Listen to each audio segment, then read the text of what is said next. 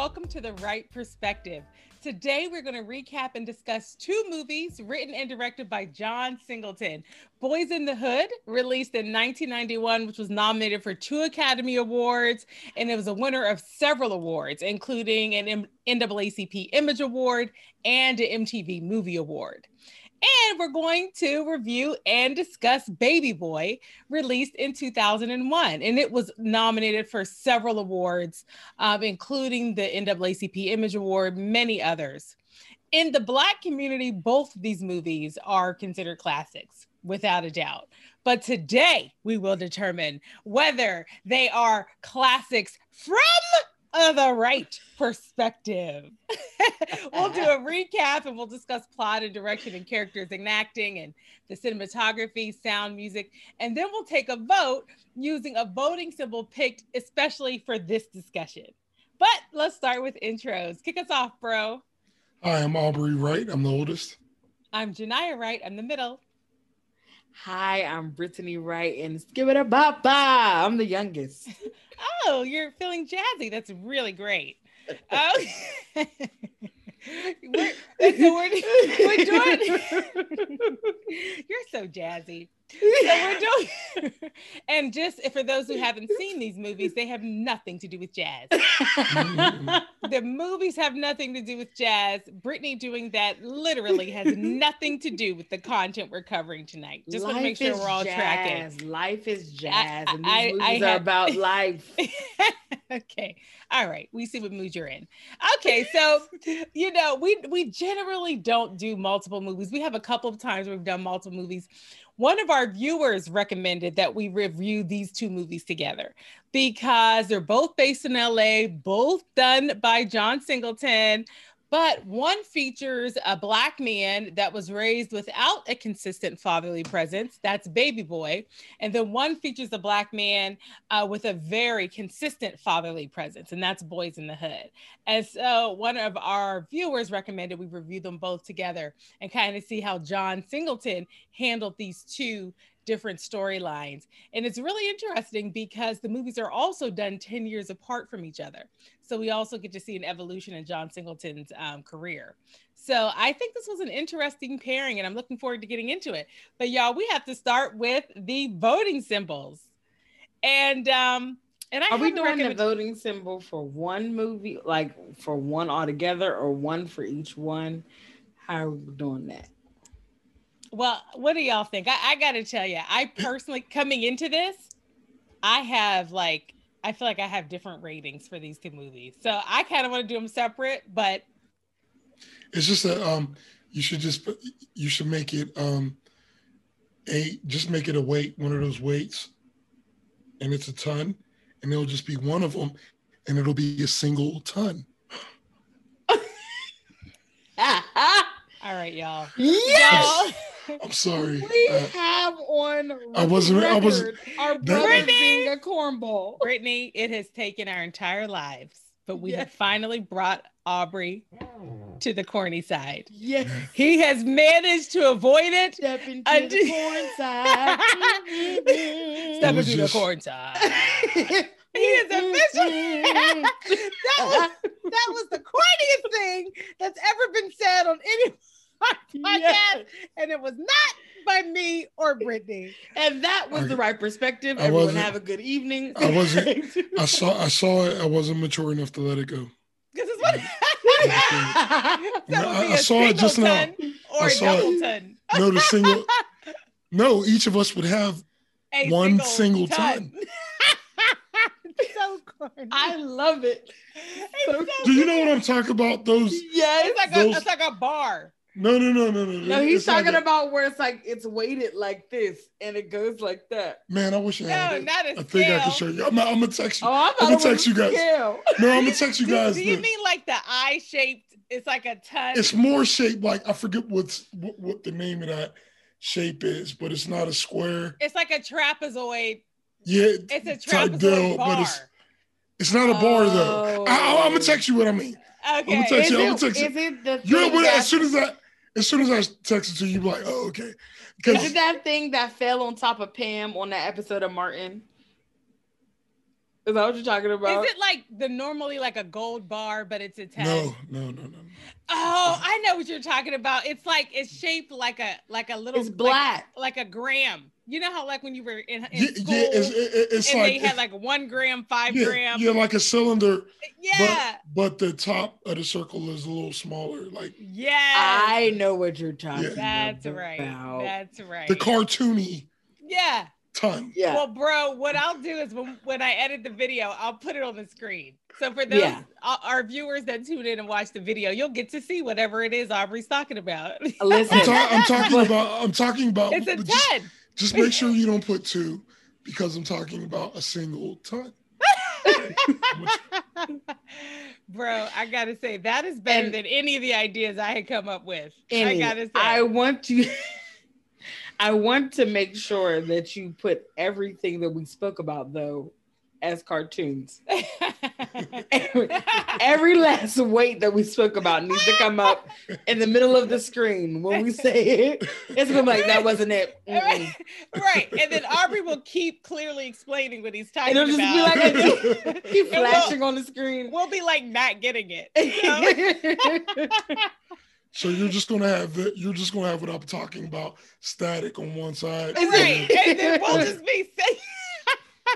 Someone like shaking their head like I don't I don't see whether they And don't, yeah, this is good. Okay. I don't know whether they don't get it. this is What's good. so this is incentive for Oh, all and of I'm our about to get listeners and I'm about to get deeper on you. Oh, ooh, I'm about to get deeper do it. because see, when I said a single ton, Mm. we all had different pictures in our head.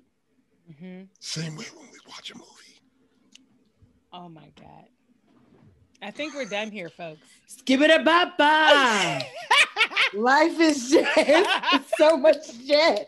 What he's saying is so much jazz. I mean, and then and bro, I, I was gonna let it go, but you know what? I gotta say, these characters in both of these movies, they were really grappling with the weight of like systemic Mm. inequities.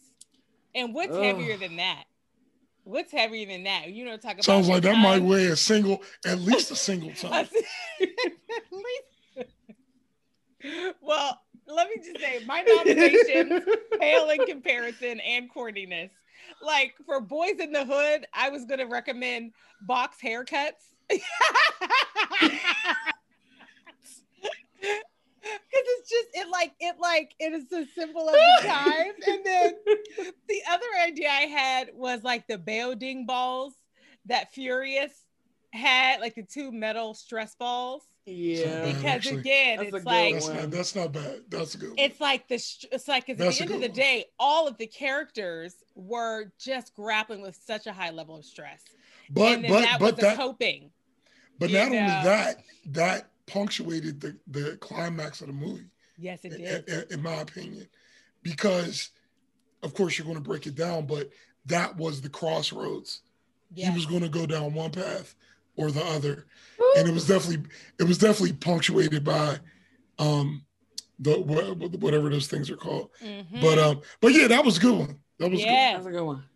and then for baby boy i had the low rider bike because it was a, it was That's a a, symbol one. of jody just what where's where's your belongings jody you don't Jo- own Janai, a I'm thing in so- the world good. So now your your your your ideas are surprisingly yes and then surprisingly oh, I. I hope i don't ruin it with my last one Yep. Don't say that. No, wrong. give it, no, give it, give it, give it up. already- if we were going to do them both together and they were each only going to get their like we were going to do one symbol for the combo of movies my recommendation was going to be the block like just the block because it's like the neighborhood like the street you know because all of it happens it happens on the block the the deaths the But love what I the but what. I was but what It's I was saying, like that. but what I was saying was that uh, symbol about those balls and the bike. Those were good ideas. Those are great.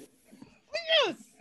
Those man are and great. people been knocking 2021 there are some amazing things happening in this Listen. Those first two ideas were, were but I think I think we're all in agreement that we're going to give each of these movies a single ton. I mean, Or I feel like I feel or, or not. not. or not. and, Are we in I got- agreement on this? yeah, and I got to tell you, I or gun. I have not oh, No, No one guns? did. No one did crack in these movies. Okay, Brittany, I Oh, don't know boy. why. I should- I should have never started off with the You wire. know, people But, who uh, But this, is, you're giving jazz listeners a really bad name. but I'll tell you, bad. I, I'm not I'm not I'm not deciding on one of the movies. So Mhm. Mm. Oh, we have to pick either or. We can't just pick both if we want. Well, I mean, they we're gonna- each, we're gonna- each can gonna get a on single time. Yeah. I see Yeah. what you're saying. Yeah. Okay, well, let's do the recaps. Which, and yes, rest they're in peace, very John brief. Singleton. He passed away in 2019. ah, man, a, a brilliant mind. So Such much mind. of his And- contribution. Passion for the of the black community. Oh, completely. And we haven't talked about this, um, but we could like have some podcast episodes where we just talk about the life of uh, Mhm. a director or an actor or something. I think that would be really interesting. But that would be one where we, That would really do some research and, you know, that could be really interesting. I'd like that. And John Singleton would be a great kickoff for that. Frankly, I mean, there's just in terms of a contribution to the Black community, there's so much in terms of representation that is real. You know. Yeah. Okay, so let's hop into these uh, recaps, and they are both brief, and so they do not have the level of nuance and storytelling just because it's two. So they're pretty brief. Um, but hopefully, for those who haven't seen the movies or haven't seen them in a very long time, you're going to get a solid gist for the basis of our discussion. So, for Boyz N The Hood, it is worth naming that there are some very recognizable and notable actors in this. Cuba Gooding Jr., Angela Mhm. Bassett, Laurence Fishburne, Ice Cube, Morris Chestnut, Hello. Nia Long, Regina Yes. King, and other familiar faces. Okay, those are the big names, but many familiar faces in Boyz N The Hood. Okay, so the movie centers around Jason Trey Styles, a young man that goes to live with his father, Jason Furious Styles, full time after getting into a little trouble at school. And while the parents are not together, they are both very clearly very stable presences in his life. You know, both are kind of upwardly mobile. The mother's in grad school, the father is an entrepreneur in the financial services industry. Normally, his father, he'd see his father on the weekends. And so he has a solid base in that community when he goes to, to live there when he is 10 years old. The only visible challenge with the neighborhood where his father lives is that it is a lower income community that is plagued with many of the systemic elements common to lower income communities in this country crime, gangs, and over policing. And some of Trey's friends are involved in the criminal and gang activity, some are not. Trey goes to live with his father when he's 10, but the bulk of the movie actually occurs seven years later when he's 17. By then, Trey is doing well in school. He's got a great after school job, and he is still a virgin. One of his friends, Ricky Baker, is a star athlete with a live-in girlfriend and a, and a baby. Another friend, who's actually Ricky's brother, Doughboy, has just gotten home from a stint in prison. And their other friends fall in different places along that spectrum. In the boys, we they're doing normal teenager things. They talk about girls and sex and life after high school and going to college. They talk about their parents. You know, they hang out and you know they think they're cute. They think they're cool. We really get to know them and find affection for all of them and their little girlfriends and their family members when tragedy strikes. Ricky the young man that was on his way to college on an athletic scholarship and has a little baby girl is gunned down by some other kids that had tried to pick a fight with him at an earlier point. And he is the best friend of Trey. And Trey, a young man that has to this point managed to stay away from criminal activity, is drawn in. And he gets with his friend Doughboy and the two of them go to avenge Ricky's death. Fortunately, fortunately, Trey has a change of heart and he kind of, you know, he steps away just in time to avoid being a part of the retaliation for Ricky's murder. But Doughboy, listen, his brother was murdered for no reason. There wasn't even a criminal activity reason. The brother was killed, and he had so many wonderful possibilities just around the corner. A, a young baby, like I said, it's just. It, I mean, listen, I, I, I, I, I was in tears at this point. Okay, so you're watching this young man that you're just you're so you're so invested in. He's dead on the concrete, and Doughboy, his brother, listen, he he he has you know venom in his eyes and a gun in his pocket and he and his friends trey doesn't go along but but doughboy and his friends they do go and kill the young men that killed ricky. And so that's three or four more young men in killed in a fast food parking lot. And doughboy himself two weeks later is murdered.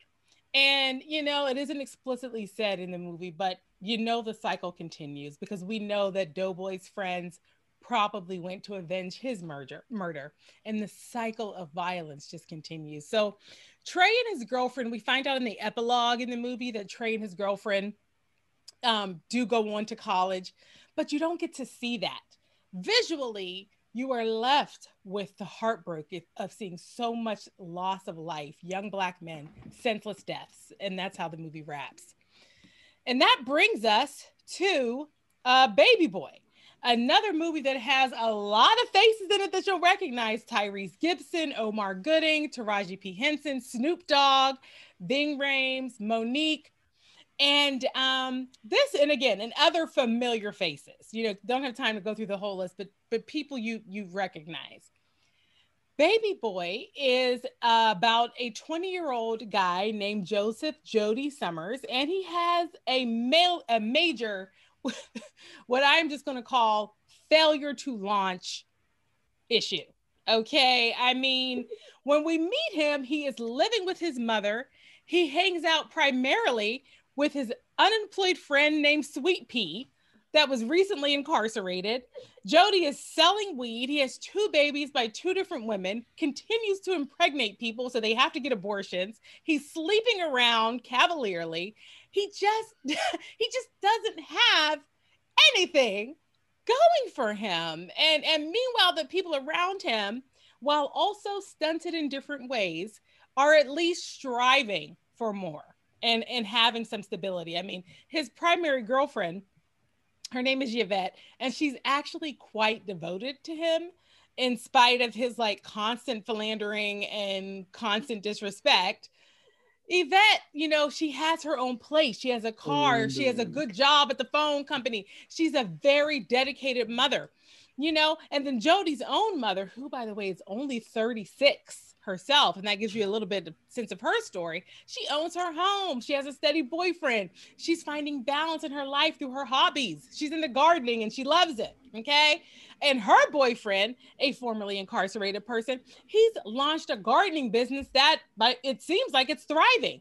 Even sweet pea who is aimless for a good chunk of the movie even he joins a church and gets baptized so that he can turn over a new leaf and find some purpose.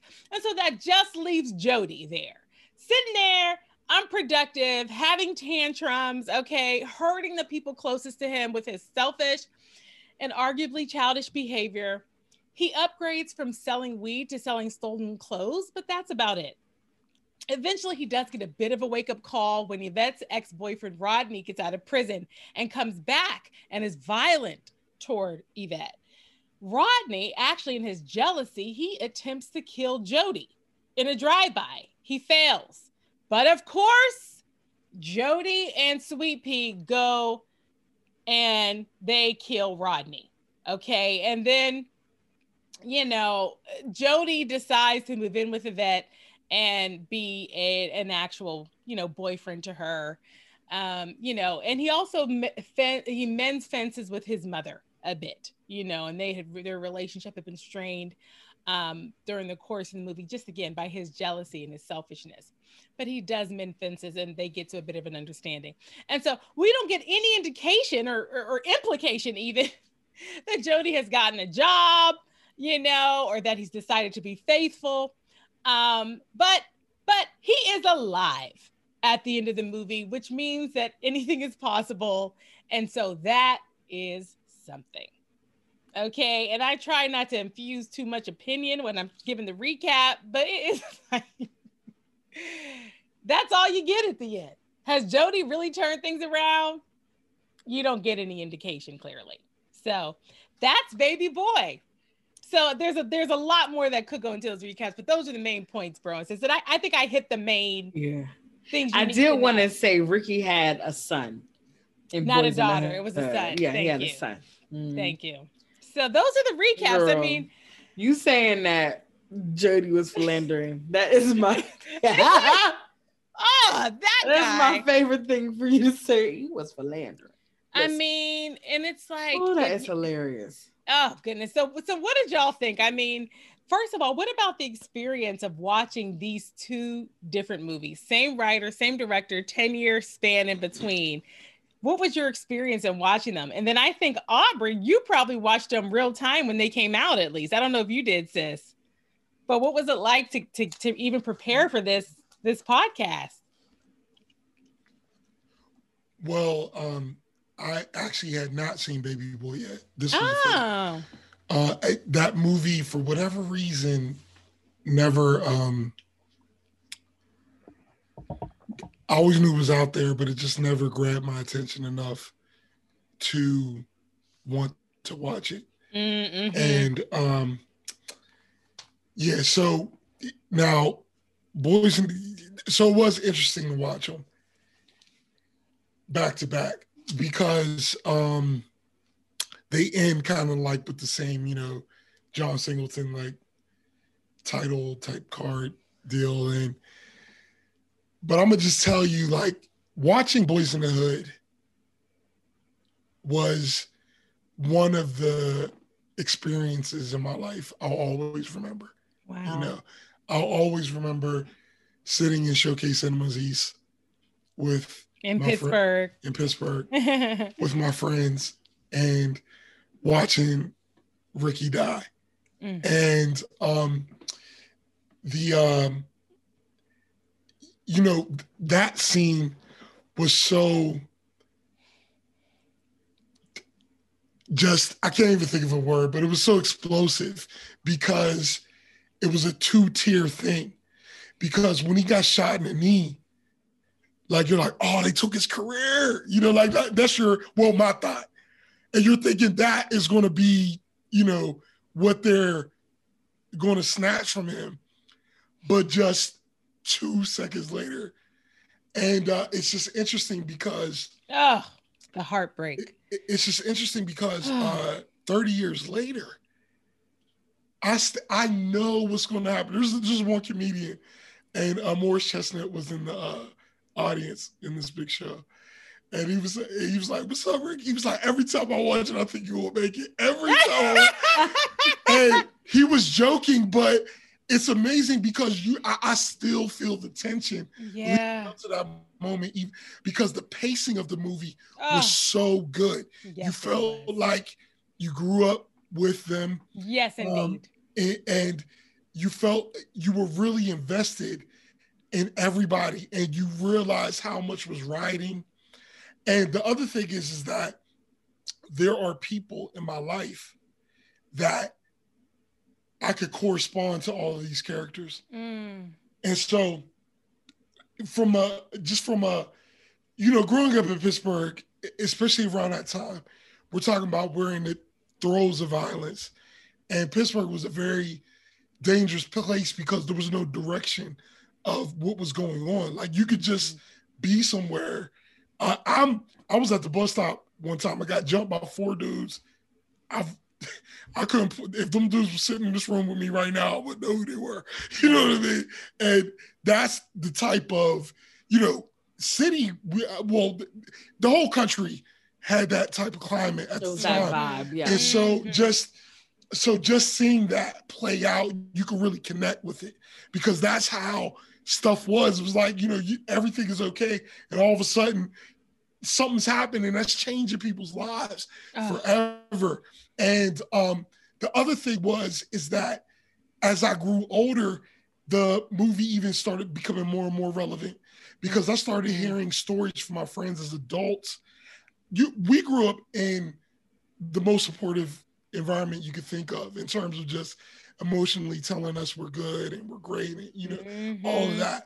And I actually have um, friends who have uh, siblings of different parents, and they were treated marked marked differently between each of them based on the mother's relationship with the father. And so all even that was more real than I ever knew. And um and then and so and then at the end, just like you talked about it, just the punctuation of yes, they're off at Morehouse. Because at the end, you know, it says he's at Morehouse, she's at Spelman. Mhm. But here's the thing, all this is still here. Yep. So I just felt like it was so fitting that no, we don't go out on. They made it out, but we don't go out on them in in Atlanta. We we don't. They, they No, don't get to be. This isn't a story of yeah, yeah, this is this, this is a story. with- This is a story of what's going Mhm. on there. That's right. That's right. Everything is right there. So I say all that to say, the emotion of this movie connected with me on Mm. so many different levels Mm-hmm. um so many different levels and even um even being a young man in that situation like not i wasn't like ricky but i was on a path of going to college and all that kind of stuff but i was adjacent to people who were not you know just and just I've been in those situations where, like, because when they approached him, when they, approached him, the, the reason why Ricky got shot is because they were all just hanging out and some guy bumped him. Literally, that's that's what happened. That's what all of this is about because some because they bumped each other, and, And so he, he bumped him he on bumped purpose. it too. on bumped him on purpose. purpose. He bumped him The on guy purpose, bumped him. And so- like and so you're now unnecessary beef. and he was just wanted no the beef reason. that night, and Ricky didn't give in to it. But Ricky, but, like, but but but even know. but even but even think about how Ricky responded ah, though. He did. Because if Ricky just completely backed down, it might not have been an escalation further. But think about the situation he's in. This is his environment. This is this can't is look like a pump. that's what I'm you saying. can't. So he's placed with this impossible decision where I believe if he could have really did what he wanted to do, he was like, man, I'm supposed to be in college in four months. I am walking away from here, you know? And so I'm just saying that movie emotionally connected with me. Now, Mm. Baby Boy, I am open to hearing what because you're not you're not finna good burger this movie. no, no, no. I, but, but well, I mean, but no, but it, it- it is a situation in the sense that, well, first of all, Boyz N The Hood was a movie that just gave this cer- this situation. Mm, Baby Boy, I felt like it was trying to do something more, mm. like like it was like try. Have either of you seen uh, Don't Be a Menace? I saw it. Don't After- I saw it, but after- I didn't. I didn't after understand it- it because I after we- hadn't seen any of the other movies. after we catch you up on all of the all of the uh you know the all of the uh the movies that you need to watch we'll watch it again don't be a menace but you know the one part don't be Wait, a don't menace, be a menace is the one with uh what's his name? Keanu Alvarez. It's, It's the one. It, the Wayne it's twins. their Oh, you're it's- oh you're talking about the mocking one. Don't be a Yeah, menace Don't Be a Menace. drinking. Okay, don't be a menace in South While Central drinking Washington. your gotcha. juice Juice in in the the hood. hood. Yeah, but you notice how that's so ridiculous. So but you remember how the mailman kept popping up like message anytime they said something yes. That And, is like, this. and there was those moments in Boyz N The Hood where, like, you know, at the end, when Ice Cube said either they don't know, don't show, or don't give a fuck about what's going on. I'm sorry. there. Yep. You know, and so Mhm. that was a message moment, but you could see the conversation happening exactly the way it happened. So even though it Mhm. was a message moment, it, it was still very natural. Mhm. This one just felt like it was packed with the like, see, see, this is what we're doing. This is this, this is uh, not, uh there's no father here. See, see, you know, it- it's like you know, he, he he hasn't learned. See, he's still, you know, he's he's I spoiled. think, See, I You know what I mean? think part of And- that could have also been Tyrese's acting. Just and honestly, Brittany, I don't, let- I don't know, let- sis. That was the writing. And, and well, let me say this though, I've I agree with you both.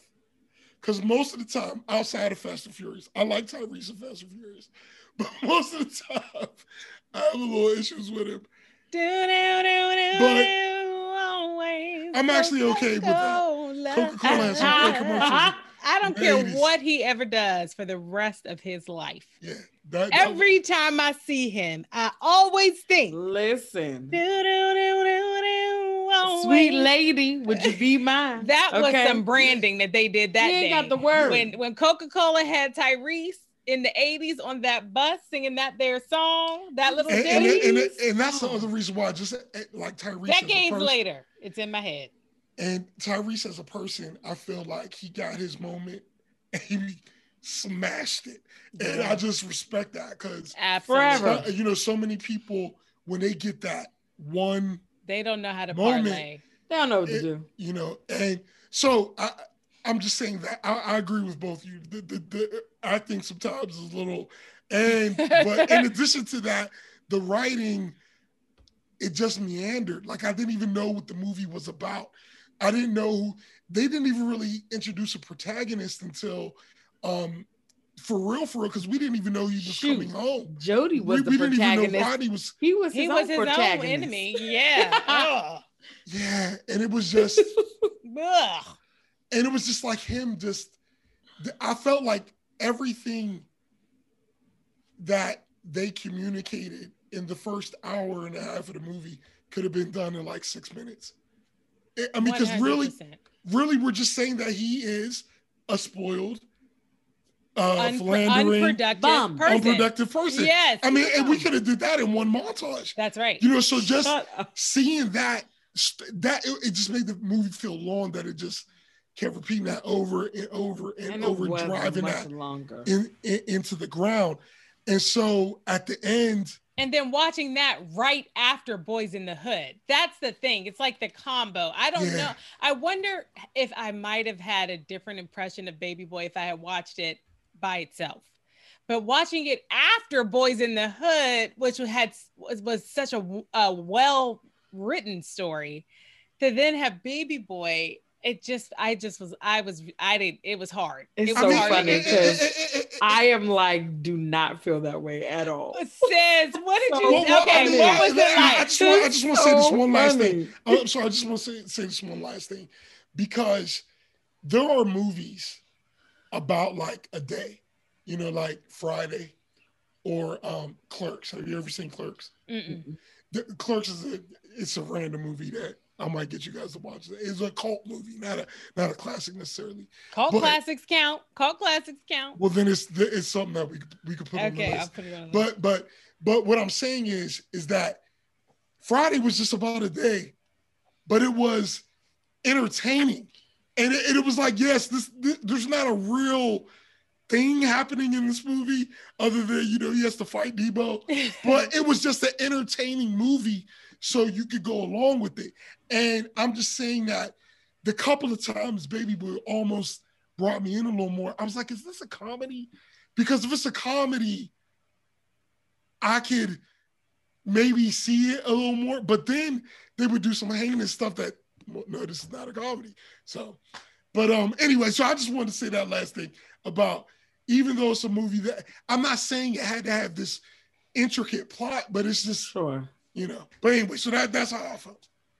well, what did you think, sis? You had a different experience watching them together.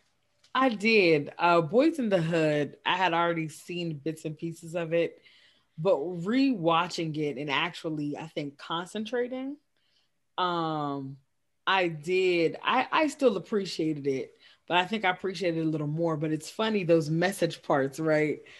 I thought that it was funny, just kind of how randomly Laurence Fishburne is like taking Ricky and Furious is taking Ricky and Trey to his name was Trey, right?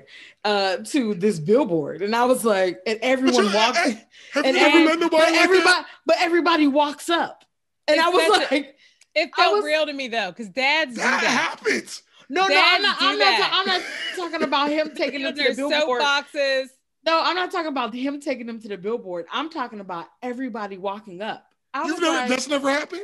I'm just mm-hmm. not like not in real life. It's like this, that, that's happened to me talking about times. this billboard, and then like strangers are crossing the street, and old man, I was like, that happens, yo. That happens. I, I I just felt like that was a moment of cornballness. But here's the thing, I felt like, wow, Boyz N The Hood was it's what is the word is explicitly saying things using the words and the terminology, gentrification, systematic racism, all these different things it was using. Um, Baby Boy was just showing it. Like it was a movie about a young man who is having prolonged adolescence. And while people are around him are telling him, you ain't nothing, you need to get your life together, no one is giving him any tools mm. to mm. be better. and to go do. so it's like, uh, so so at any rate, but I will tell you this: I I walked away burdened from both movies. Mm. And I felt as if I had watched The Wire again. I was like drained. I was drained. I was like, what? And I think I was also drained because I started thinking about these movies have informed a culture. Mm. While art is imitating reality, I wonder how much reality is imitating art right now. So that Jody Yvette relationship, that's love and hip hop. That's basketball wives. That's these shows that are out here right now, and these people are acting like this. Now they're getting paid for it, but this is this. I was just like, did did this help or hurt? was this narrative that was told something that people were like, oh, I'll continue this thing. And it has created a whole nother monster uh, for us as a people. But at any rate, I I enjoy both immensely. They are stories that I will say for me, what resonated more so for me was in Baby Boy, because um, I just think about Black love mm. and so much what has just come to destroy us uh, in our community as a result of things that we do, but also as a result of purposeful, um, internalized racism, internalized hate, just all these different things playing into narratives that mm. are for our people. Like I just looked at that and I was there was there was this one particular scene where the mom uh, was stopping um, the boyfriend and Tyrese's character from fighting. And, and she's in the middle right now of these two men who are both walking around with hurt chips on their shoulders, um, still some growing that needs to be done, fighting demons. This is all happening right now in this moment, and she's having to make a choice between the man who has been treating her very well, but also made the mistake of growing weed in her yard and hits her son and throws him into a table. Uh, and her son, who is extremely childish and will not grow up on purpose, actually. It's not even like he he's trying hard to be a bum. Like there's a you can get a job anywhere right now at this point, sir you so he is just these things that he's doing he's being enabled to do them so just watching her in that scene i literally i felt a little sick i was like oh this is too much mm-hmm. this is this is a lot so anyway i enjoyed both movies but um yeah i i, I but i felt deep deepness from like that's a word right i just felt something from the both of them but just in well, different ways for different things. I, I I will say this. So I you know I've already shared that baby boy for me, I I I was let down by the movie. I think I felt like the characters in in Boyz N The Hood were um I don't know. It's so interesting because I felt like they were somehow they had better backstory implied or I don't know. We the characters just seemed to me like they were more well-rounded. And that's interesting because the uh because Baby Boy is 10 years later in Singleton's career. But for some reason i felt like there were just a handful of, of nuances to each character that we were that were just being driven home. So that i just struggle. I just felt like the character development was not as good. I don't know. And then i um, I, I, I think i think that that is undeniable yeah. because because because the um first of all we actually got to see the the characters in Boyz N The Hood as kids so just on that fact alone, we got to see where it all started. And we got to see that moment where um and I'm just saying like that there was a lot of that that I know I was able to relate with. Like when I was, and I don't know how I was growing at, a certain point um in my childhood, mom was giving me a shower. Okay. And it was past the point that dad felt like she should be giving me a shower. Right. And so he came in. It was like, that that's a man. You'll get, you know, like, she's like, I want to make him make him smell good or or whatever. And he's like, you know, he need to learn how to, you know, he needs to learn how to how to take a shower. He's a man. And from that from that moment, it was it, the reason why I remember is because it was a very specific moment where it was. I've, I've always had obviously close relationship with both my parents, but that was the time where it was like, dad was like, all right, now I'm going That's to. enough. Yeah, I'm going to, you know, do. I'm I'm going to I'm taking leadership in this category yeah. of, of, this of my son's development. Right, and and I'm just saying that. Yeah. So so th- those types of moments, like mm-hmm. you've I, you've experienced them, so it's not just them showing the characters. It's like they're creating these situations that will emotionally connect with you, because yeah. even even I mean, you all remember me hanging out with my friends all the time and stuff like that, and like in in the church we would have friends from different backgrounds than than we so you know i would go hang out with them and there's just times where you're just walking around and then all of a sudden this is a sketchy situation or like somebody i've never had nobody say you want to see a dead body but that type of stuff all the time. Like yo let's go do something that you're like you know we no you guys. yeah we shouldn't be doing so. You know so, what? And this is this is this is this is where two roads diverged in a yellow wood because I didn't have that. I, so that was the thing. I was like, bro, when you were talking earlier about like randomly getting jumped, I was like, oh, because it's like I somehow I feel like I was insulated from a lot of this. About that? I, as you were saying it, it, it came back to me. Oh, okay. I remember now. But I don't know. I don't know who. Don't but know. even even in my like even in my memory, it's it was such a uh a random experience. I didn't like I don't feel like Oh no no that's not had, that's not in your memory. That's what it was. I, I felt like so Pittsburgh Pittsburgh is a city that is so deeply segregated or it was then. I haven't lived there in a long time, but it was so deeply uh, segregated as someone who still lives, moved back and has been here for like back for like five they, years. They still ain't nothing changed. They still up. They still ain't nothing changed. And so there were me, a handful. Say, I, used, I used to think it was, but it ain't got nothing on Georgia. there were a handful. Listen, no, but it's clear there. It's clear there. Listen, it's it's clear in the South. I respect the South. Their racism is clear.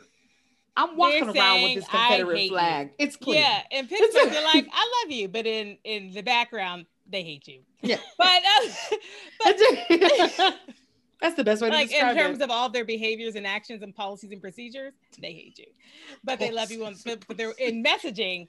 they love you. They love but it. but so there were a handful of neighborhoods that you would that we would probably call uh racially diverse not necessarily economically diverse but racially diverse and we grew up in one of those neighborhoods and so listen but trust that neighborhood was a walk over the bridge to Literally. one bridge, Literally. y'all. one little teeny little footbridge little away bridge. from the uh, black neighborhood that had no public resources, no barely any grocery stores, plagued with crime and violence, and was very much a very different experience than we were having across on the other side of the footbridge. They had their Furiouses in there, but you didn't hear about Furious much. Right. So anyway, I just mentioned that to say I felt I felt like when I have reflect on my childhood, I had an awareness that all that was happening, but I also felt a little removed from it. I think our parents, as strict as they were, they still gave us a lot of freedom and latitude to kind of become who we are. And um, I think that, you know, they never really chose our friends or anything like that. And so and so I think your interest just that's just where they went. You know what I mean? Like you you were just in you were into school stuff all the time. You were you were always you were always running for something or and like me, I've joined one club the entire 12 years. No, I joined two. I was in NSBE Juniors and I was in Ski Club. That's it. And both of those were largely social situations. And um, also, I had a job in in the neighborhood that we're talking about. So I worked with a lot of people who weren't in the same, you know, neighborhood as me necessarily, but then we grew, we became friends. And so then Mhm. you just start hanging out with people. And the funny thing is, is that I've been in that furious situation several times, several times. And that's what's interesting about it. Like when these movies can connect connect to people, but you can see how somebody else would miss it if they've never been in that situation. I get it. and 'cause if you it's important though. Yeah, because if, if you've never seen that happen, but I'm telling you right now, let especially in the 90s, you got to remember this is when we was walking around with black medallions on Okay. at the same time. All Bro. The, all the craziness was going on. We still had cross colors. We still had. and you we know, weren't yeah. we I, it Okay. wasn't eyes and cell phones and I know, had a, none I had a that. dashiki, and so you would see that. And there, it was a common occurrence to see some dude on the corner, you know, Talking about getting something. deep Giving into you the it. truth. Listen. And then Giving you people the just start. Bef- before you move from that point, that was this is what has been swirling around in my mind. Now, for one, to Genia's point, we were also church kids, and so I think some of that was it was rated R, and I know a lot of that stuff came out when I was little, so I knew I couldn't see it. Um, but I was working at the library, and I wouldn't see And it I because did- it would have been against the rules. So I wouldn't have gone. exactly. You're right, sis. That's what it was. So some a part of that, then That sounds right. then- that sounds right. That's tracks. now I did catch up on some stuff when I was working at the library and I used to get it out, but that's not the point. The point is Y- Y'all watch Modern Family? Modern Family. Janaya. Oh, does. yeah. Oh yeah, I've seen every episode. Janelle- I was just gonna say Janelle reminds me. You don't have to say it. Go Why did you say ahead. it? My That's okay. other She's a point, cool though- chick with a bright future. My other point is that when you all were talking earlier about just the difference between he should have elevated by 10 years later. Excuse me, I was thinking to myself, the time frame was different. So we have had discussions about hip hop, right? And just how hip hop in the 80s, early 90s, it was completely different. All of a sudden, something happened late 90s, early 2000s to where we are right now. And so I think about his movies going along with the tone of the culture. Mm. Whereas in the late 80s, early 90s, you could have had a moment where you have a Furious walking up to a billboard. He's saying these different things, could it have resonated with early 2000s crowd? I don't know. I don't mm-hmm. know. I think about just that time frame. People weren't walking around pro-black. You know, this this is not not saying that there weren't those people, but that wasn't in the forefront as much as it was during that time. What was in the forefront was what you saw in Baby Boy. The you you saw the outfits you saw the the hairstyles you saw you know how how people were. It was it looks very early 2000s uh and and that's when the movie was made. So it made me think about how if you're playing to that type of audience you didn't really need character development you didn't need mm. so much backstory because that's just not what was really happening at that moment in those mm. type of movies. It was just a different vibe mm. of what was going in. So I feel like if if I look at it like that, I'm like, well, he did a good job playing to what the culture was looking at during that time. Mm-hmm. You know, to to to to yeah, to what the culture was having to happen in those moments.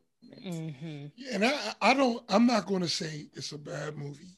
The way I felt was like I just didn't get it and I was, and the thing about it is, is that at that time, um, I was in the the prime of like I would have been the target market, especially for that movie at that time. How old were you in 2001? In 2001, I was 22. Wait, yeah, 22. Yeah. So so um so I'm just saying, even the fact that I, it was always something just about the name that just never grabbed me. Yeah. But but but, but I'm saying that the the biggest feeling that I got was that Boyz N The Hood to me was is a masterpiece like that should be discussed with whatever other masterpieces are discussed. Like I feel like I'm well, serious. Whatever it won, it won many awards. Yeah, like like what, it, I mean, it, I mean, I'm just watching it. Yeah. And even and even after I, I could pretty much say the movie by heart, and even after all this time, the only, I mean, there's no real weak parts of the movie to me. You know, some things were a little aged, a little like when Cuba Gooding uh, had his little temper tantrum in, in the that one didn't hit me like it did when I, you know, but in Don't Be a Menace, they just destroyed him on that scene because they redid that scene and they just and then, so rude. I can't wait to like, understand that movie. And she was like, "What are you doing?" He was like, "Trying to win an award." Listen, when after- I, I I did go see Don't Be a Menace, and I went with friends in the movie theater. Girl, you was confused. The whole theater was cracking up I mean, the that, whole time, and I was there like. I mean, they, they, they, I didn't get that, a lick of it. I had not seen any of the movies. That one part, that one part, they they because they also overlapped it with him dealing with a woman with a lot of kids and the thing is, the kids were from the living room. He was knocking kids out. It's so messed up. It was so messed up. And I love Keenen Ivory Wayans. Keenen Ivory Wayans did not care. So, sometimes, sometimes, like you all know Biggie, right? Biggie mm-hmm, Smalls. Mm-hmm. Um, and I was watching this documentary on Kwame, who was another rapper who was big back then. And Biggie just said, and Kwame used to wear polka dots. That was his, that was his look. And Biggie said, your style is played. Uh, um, hold on, uh, uh, I'm trying. Let me let me not let me not misquote. Um, if you misquote, no, I'm not. I'm not, I'm not going. But he he dissed Kwame. Um, uh, your style is played out like Kwame, and I don't want to cuss on the thing, but basically he dished Kwame's polka polka dots and the documentary was about how that one line changed the whole trajectory of Kwame's career, right? Because it's just like sometimes somebody hits you with such a good zing, it's hard to kind of not see that. And I'm just saying, yeah, in that one scene, wow, they they mocked it so good that maybe that's why I can't. But even point, but even with that, it's just such a masterpiece. And I think that sometimes when you do something so good, it's hard to follow that up. And yeah. I know he's done many movies, but if we're talking about these, comparing these two things, especially when we're saying like one with a, a father, one without the father, we're seeing how it all played out. And I'm just saying it felt like, like I said, like he was trying, like he was trying to make this this thing because the subject matter would have still draw drawn me in because there are people that even if we don't hang with them, we all know people like um those characters are friends and family. Well, we know all of those people. Yeah, uh, even in Baby Boy, like we absolutely, know, we yeah, know yeah, we, all of those people. We are related to those yeah, people. We love but, those people. But he just, it, it just didn't. I don't know. Mm-hmm. And so I, and honestly, I the other thing about it is I wanted to like it. So so like I, yeah. I like I was I was coming in like, you know, that's why I was giving it even more chances than I normally. You know what? But let I me... think that my perspective was watching how black women have to deal with black men. Mm-hmm. And I think that that is what resonated with me a sure. lot and just what's happened in our community in terms of that. So I think that I was more so as I was watching the messaging or even just watching what incarceration does to someone into their life.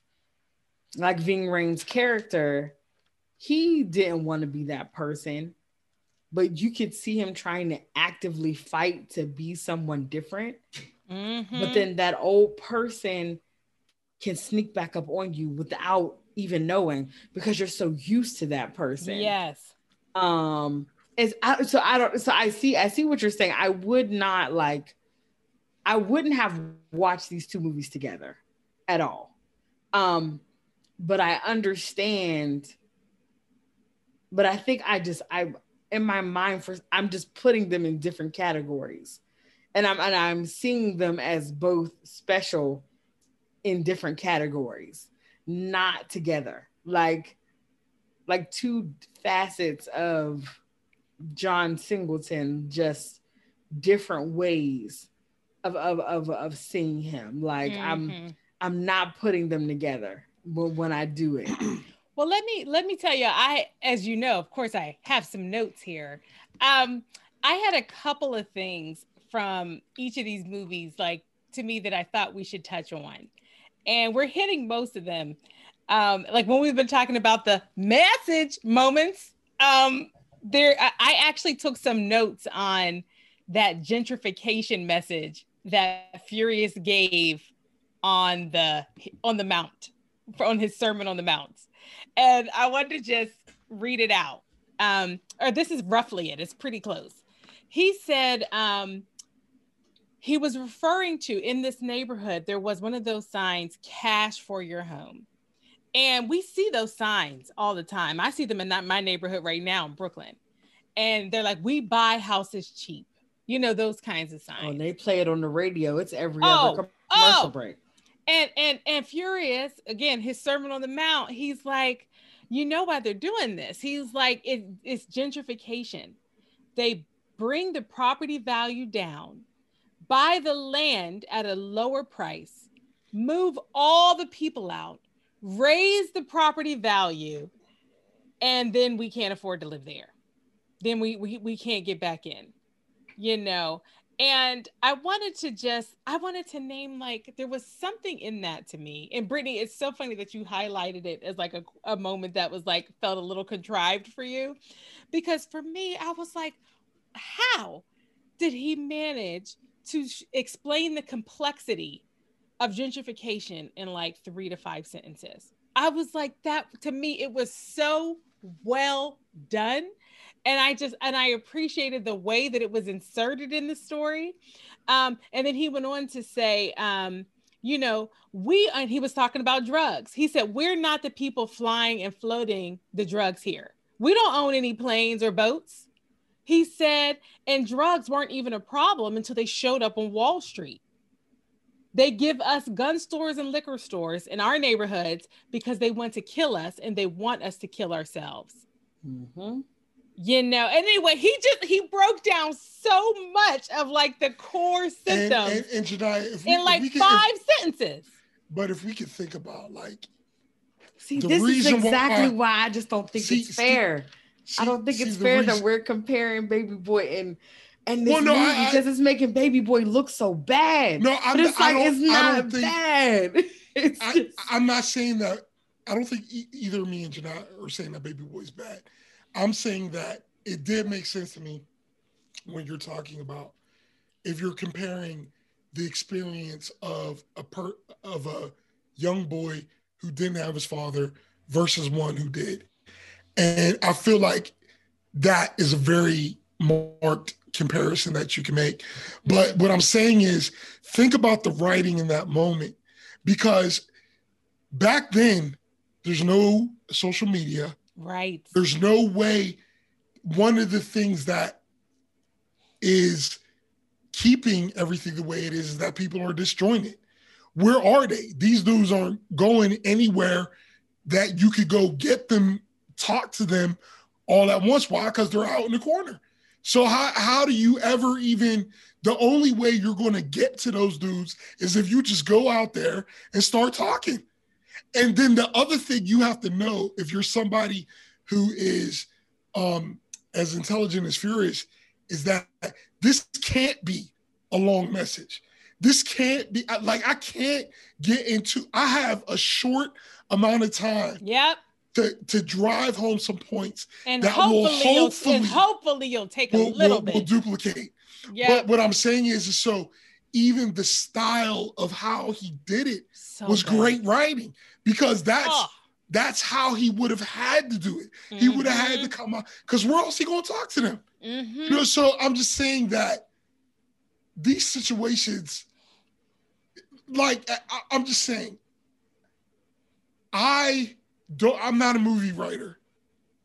I, but I know the message that he was trying to well, the message I feel like he was trying to portray in Baby Boy is that you know when when you don't grow up with uh male influence and you're male, there are some possible, you know, or, or likely challenges you're going to have.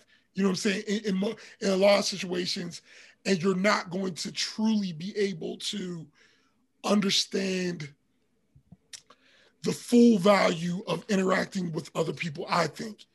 Because um like growing up uh you know dad it was a daily conversation of how i need to honor you both and mom. You know what i mean? Like it's a it's a it's a i'm telling you i've been mad at a woman to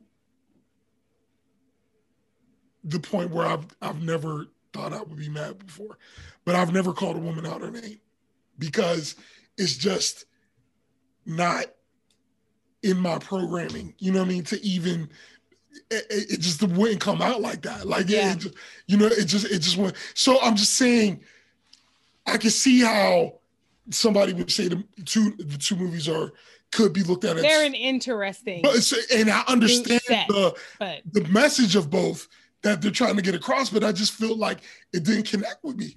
And and I feel like it could have. It could and, have. And bro, I have to just share a reaction. And I and listen, and again, we've we've been transparent about our childhood, but I take issue sometimes. It just rubs me a little bit of the wrong way when people say like, um, whenever there's like a statement that that that uh, people are like a, a person is so disadvantaged by not having a father in the home. I didn't say and, so. Well, I I know. So I'm just sharing a general statement. Okay, okay, okay. Not necessarily completely in reaction to what you said. Okay, okay, I got you. I got made you. me think about this. And it's just that um, you know, I think what we're what what I hope people would think and say, my personal opinion is that you need balance in every aspect of life. And so when it comes to the rearing of a child, the male perspective and the female perspective are important. And I think like um I think people I think you have a responsibility as a parent to make sure that your child has a balanced set of perspectives as they're growing up. Does that person have to be in the home with the child? Do all those perspectives need to be in the home? I think that's ideal if that can work out like that, but life ain't always like that. And in some cases, um, you know, just having the father there is not enough. I mean, what we saw in Furious was an engaged father and a father that happened to have very clear clear ideals that were about empowerment of people and, and, you know strengthening black men. And so that's not every father. And uh, anyway so this was a father we, that had we, can we, can we, a high ability to add value. Can we go deep on it? Please go, do. Can we go deep on it ever, ever? okay well. I Genia and i literally love to do that for every movie. But um I, i'll say that okay, I grew up with an example of this balance that you're talking about. Mm-hmm. And I, because of the balance, I know it's dramatically impacted how I interact with women. I know it's dramatically impacted, obviously, every aspect of my life. But I know that had I not had my father there, I would have accomplished less. Probably no matter what mom would have did. And the reason why is this. I remember the last spanking I got from mom. And I don't know if I ever told y'all about it, but it we lived on on me. I'm in middle school. And you know, by now, I'm already, you know, I'm taller and bigger than mom at, you know, age 12 or something. And I did something to warrant her wanting to give me a spanking. And so she pulled me all the way down to the garage and she proceeded to attempt to give me a spanking. And I was just like, this just doesn't hurt. And and I know we could talk about corporal punishment and all that. I know. I was about but, to but, say but, but, spanking. That's a whole other thing. That, I'm saying that's, that's like what, we can we just say that's a conversation we could have yes, separate. I'm gonna but, but, but, purposefully pick a movie where but, a parent spanks a child so that we can have this conversation because the world needs to know that it's dumb from okay, my perspective. Well, Spanking. But the, stop doing the, it, people. I'm just trying to explain from uh from me being a boy there she couldn't have guided me. It, it, it just it, by herself. And not only that, moms and sons have a, have a relationship just like dads and da- dads and and, and uh, daughters. And so y'all know how mom will do anything that I ask. So can you imagine if I'm growing up in that environment? You know what I'm saying? Where absolutely. You, you know, so I'm just saying that yes, there's exceptions to every rule. I, and, and yes, there are bad fathers and all this kind of stuff. But I'm just saying that. We, but I think we have an, a responsibility to always hold that nuance. You know, I think it, it's impossible to not speak in general terms but I just think there are some things we're making statements about Black men and about the Black community that I just want us to hold nuance, you know, because I just think that um, the things that have been articulated as ideal are also the things that the, all the systems make it hard for us to have. And so I just, I just I just want to always name that we just need to hold some nuance. That's all. That's all, bro. I mean, I, I, but I get you. I mean, we have to speak in general terms. It's mm. just, if it's just hard for me to hear sometimes. I know? mean, you know, it, it's a, um, and I, I get what you're saying because it's, it's, it's a horrible situation. I mean, to even, I mean, you, we can't even really talk to the enormity of it. Yeah. Um, and so I guess when I'm talking about it, and, I, and I'm careful with my language because I said, you know, when we were talking about, I was like, these are things that in certain circumstances make it more difficult because there are uh, um, pe- people and men and women who come out of single parent homes with no problems. You know, mm-hmm. saying both ways, but both ways. So like, I would never not say that. I, but I think more what I'm talking about is just from a, a fact of what I've seen. Yep. In my in my experience and in my experience with my friends, and like seeing that if I had to choose, because I know, I also know this: if I didn't have mom, my interactions with women wouldn't be as good. So, uh, in my opinion, they wouldn't be. in, my, in my opinion, my interactions with women wouldn't be because that relationship developed how I interact with women, right? Yeah. But but if I had to choose, I would have chosen to be in the circumstance where I would have accomplished more. Mm-hmm. Mm-hmm. You know what I mean? Because well, because I have I have friends on that side too. You know, on, on, on all of it. So when I'm speaking to it, I'm just speaking from what I've observed. But the conversation of why we're there, which what you're saying is there should never be a point where those are not coupled. Right. So I, well, get, I get what you're saying. Yeah. Oh gosh, I feel like we could do a whole podcast. Oh yeah, I mean, topic. of course, of course. Well, I have another one of those moments that was like a Sermon on the Mount moment, and it was actually in Baby Boy, and it is when Sweet Pea and Jody are, you know, being sweet, being Meandering. Sweet Pea and Jody, okay, and then Melvin, who is Jody's mom's boyfriend, he is a formerly incarcerated person that now has a thriving business. He he is like working hard not to get his third strike. I think he said something about two strikes or something at some point. Was it? I think it was him that said that. Mm-hmm. Um, but he gave a speech about guns and butter, and I want to kind of uh, poorly recite some of what he said, and then offer that into discussion he said there are two types of guys in the world. And, he, and his framing for this was you young guys don't see that you're you're focused incorrectly. He was basically saying your youthful perspective has your energies misdirected. He didn't use these words. I'm paraphrasing. But then what he did say was there are two types of guys in the world. He was like, you got your guns and you got your butter he was like, the guy with the guys with guns, they are thinking about real estate. No, the gun. He said there are. He said there are guns. assets. They're, assets. They're okay. Assets. Two assets. They're, they're, they're, types of assets. yeah, guns they're looking for assets that add value. If the if the the guys who are looking for guns are looking for real estate, stocks and bonds, art, things that appreciate in value. And the guys that are focused on butter are, are looking for things that don't mean anything after you buy them, like cars, clothes, jewelry.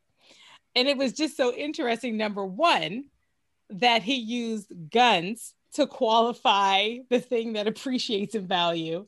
Um, but I appreciated butter because what does it do? It just melts away. And frankly, it gives you, um, you know, it contributes to obesity. But anyway, um, I just thought that was so profound, though, about how he was basically saying it's a youthful perspective to want things that are shiny, like cars and clothes and jewelry, and um, that the right thing to be focused on is building, finding things that appreciate and value. And he was like, real estate, stocks and bonds, art. And you're just thinking, man, drop that knowledge on them, Melvin. Drop that knowledge. See, that's what I I think. This is why I understand of course, I understand why, why comparing the movie, but this is why I also think it's a disservice to compare the movies, is because the audience of the movies are different. They're the same, but they're different. And how he was talking to them, someone may not receive it as how it was maybe said in Boyz N The Hood, but how he said it in Baby Boy, it could have been received. Oh no! And I, so- I- well, well, the the the thing was is that that was a great I received moment. I received That- both of those messages. Me too, and that was a great. Well, no, I'm not saying that you didn't. What I'm just saying is that sometimes there's an audience for certain perspectives. That's all. That's all I'm saying in that in that avenue under that what he was saying. But I appreciate Melvin's character just because it was showing someone who wasn't perfect, but it was showing someone who I've been there, done that. Mm-hmm. I've been there, done that, and that Yeah, life and doesn't trying lead to to anything you, right? Man, except let- for let being in jail. Like, don't stop. Like, just stop. Like, Stop. go do Well- something. Well, I'm gonna tell you that that was a moment that I felt like was a missed opportunity because that was such a good scene, It was. and it would have been Ving Rhames So- is an amazing actor. it would have been Oh, so interesting to see killed it. whoever uh, whatever the baby boy's name is Tyrese. t- Jody. Listen, y'all know It would've- remember these people's it it would've been- Jody, would- Jody, and Sweet Pea. It would have been i feel like that would have been a good payoff to see through jody's experience see him come to the realization of this lesson that he was just trying to give him and i don't feel like we ever got that it was it was We never did not. That was my and- and that's what I'm saying. There was, the, but that's, but the, that's the part of, I think that the movie is not being given enough credit, where we're not thinking about the nuance of Jody, and the fact that he was raised by a young single mom. His older brother is dead. no no he wait, wait, is- li- li- listen what, what i'm saying is I'm just saying. I'm that my point is that I don't think that we're given enough. We're, we've talked about the nuance of Boyz N The Hood, but we have not talked about the nuance. Well, a do baby it, sis. boy. we'll do, do, it. it. that's what i'm asking i'm saying i don't see where what, what i was saying is Well, I'm, in- I'm talking about new, but you know. in in that in that what I would like to Do it, sis. No, go ahead, bro. Finish what you were saying. I'm just saying I would like to see what I the what I was talking about was that was a lesson, and I would have liked to see that manifest. That's what I wish too. And it's I wish Jody and, and, the and- note. and so you're saying that that happened. I'm just that's what. But yeah. see, I feel like it started manifesting in his life, but in a way that just may not have been as clear for some people. So he knew he needed to start doing something. When he stood up on the thing and he was making that speech, there are transactions happening everywhere around us. He was beginning to have some sort of clarity that I need to be a business person in the wrong way because he was still in clothes. But his mind was like, I need to start doing this thing. I now part of me wished, okay, he would have gone and started working with Melvin in his company and, and started doing landscaping and all those different things. But it's like that wasn't his journey. But- his but- journey was still being enabled, right? His journey was still by these many women in his community. so, but I'm thinking about the nuance of, again, going back to that, of how he was raised, right? So he's raised by a young single mom. His father was a thug. She said that. His brother has already been killed once he moved out the house. His mother has been in abusive relationships.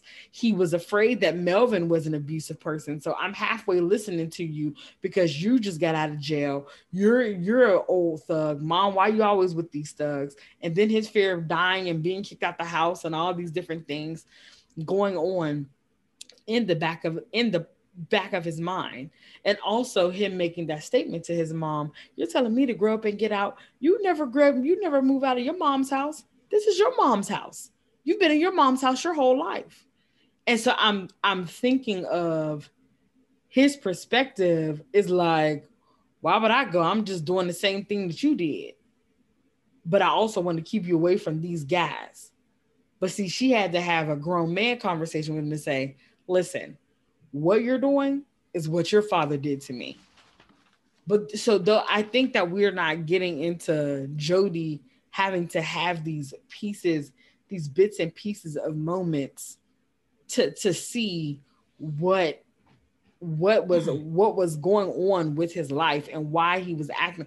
I'm not saying that he should stay like that, but I'm just saying the reasons why he was acting the way that he was acting. Well, what I'm saying is, is that what makes good writing in a movie is character arcs. I'm not talking about what you know his his motivations and all that. I'm saying in the beginning of Boyz N The Hood, um, Furious said to Trey, he was talking about the them across the street. He was like, "You're to see how they're to end up." That was the seed. We went through the whole journey, and at the end, they were both dead. So that was the payoff. So I'm just talking about writing.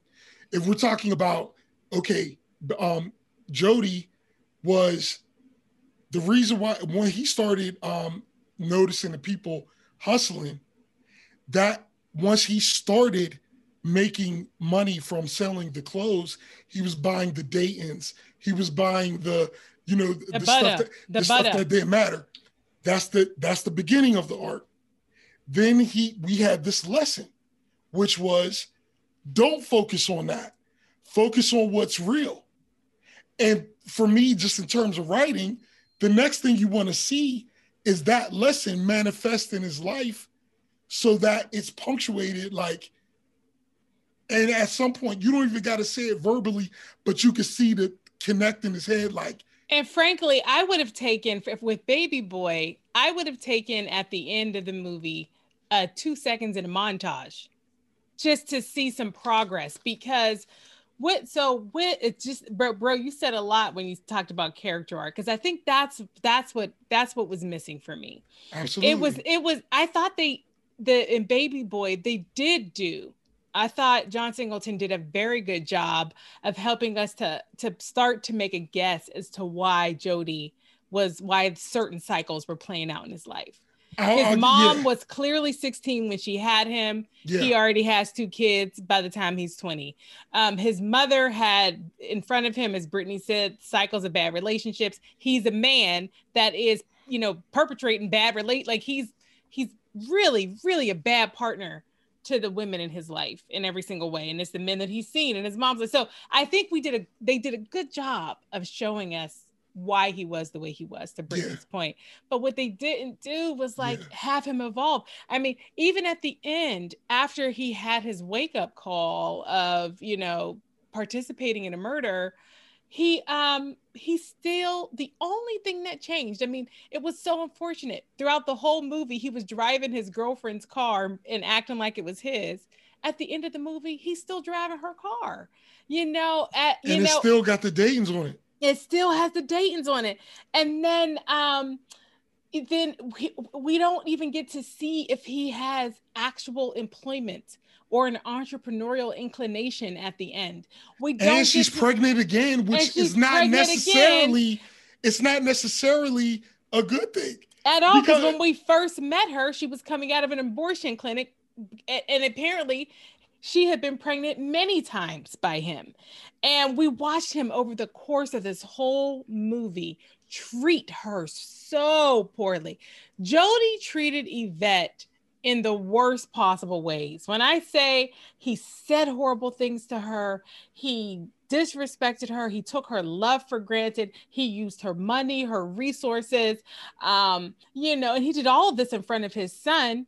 And at the end, they're together that also I also struggle with that because in addition to Jody not learning a lesson, Yvette doesn't learn a lesson. If anything, baby boy drives home that broken, sick message of the ride or die chick that just stays with a guy no matter what. No matter what, let him hit you, forgive him. Let him cheat on you to the point of having an actual baby with another person, forgive him let him use your money. Forgive him because he loves you. And just stay because eventually, if you just stay for years and years and years and years and years and years and years, eventually you will get something out of it and you'll and, and, and love will pay off. And, and you're so, right. And you're, and you're, right, sis, because even uh, I reg- I was so frustrated yeah. that he still had Yvette. Even even him losing that relationship would have been a uh, it would have been a little bit more of an arc because it would have been him at least having a consequence. Well, and that was that was the other Something. thing. That, that not was progress, that- that a was the other thing. When- consequence. when something. when when a when uh, the characters start and end at the same places. That's what it was. It's like what what did we just because I, it wouldn't have took much. What if he was just driving a sensible car to a little house? That's all. I mean, And- and they were walking name into a house. A You know, name they were walking into or something a name tag. If he was But been they're in walking this- into a, a business licensing office for like an entrepreneurial idea, anything. but It's they- so they- crazy because I was like, she was pregnant and had on a wedding ring. Like, but they're in the I'm- same and- apartment. But see, but that's the that's what I'm thinking of though. Like he's Why 20. marry him? He's 20. But wh- but bro, but but sis, And also she is 20. that's what I'm saying. Like But what did she these do? are these are babies that you're talking What- about right now. Like these are kids. sis, They're What- what- 21, 22. And I am not, you already now, let's be Mhm. clear. You already know how I feel about that type of foolishness, being in a toxic relationship. Don't nobody have time for that. I'm not saying I am not promoting that at all.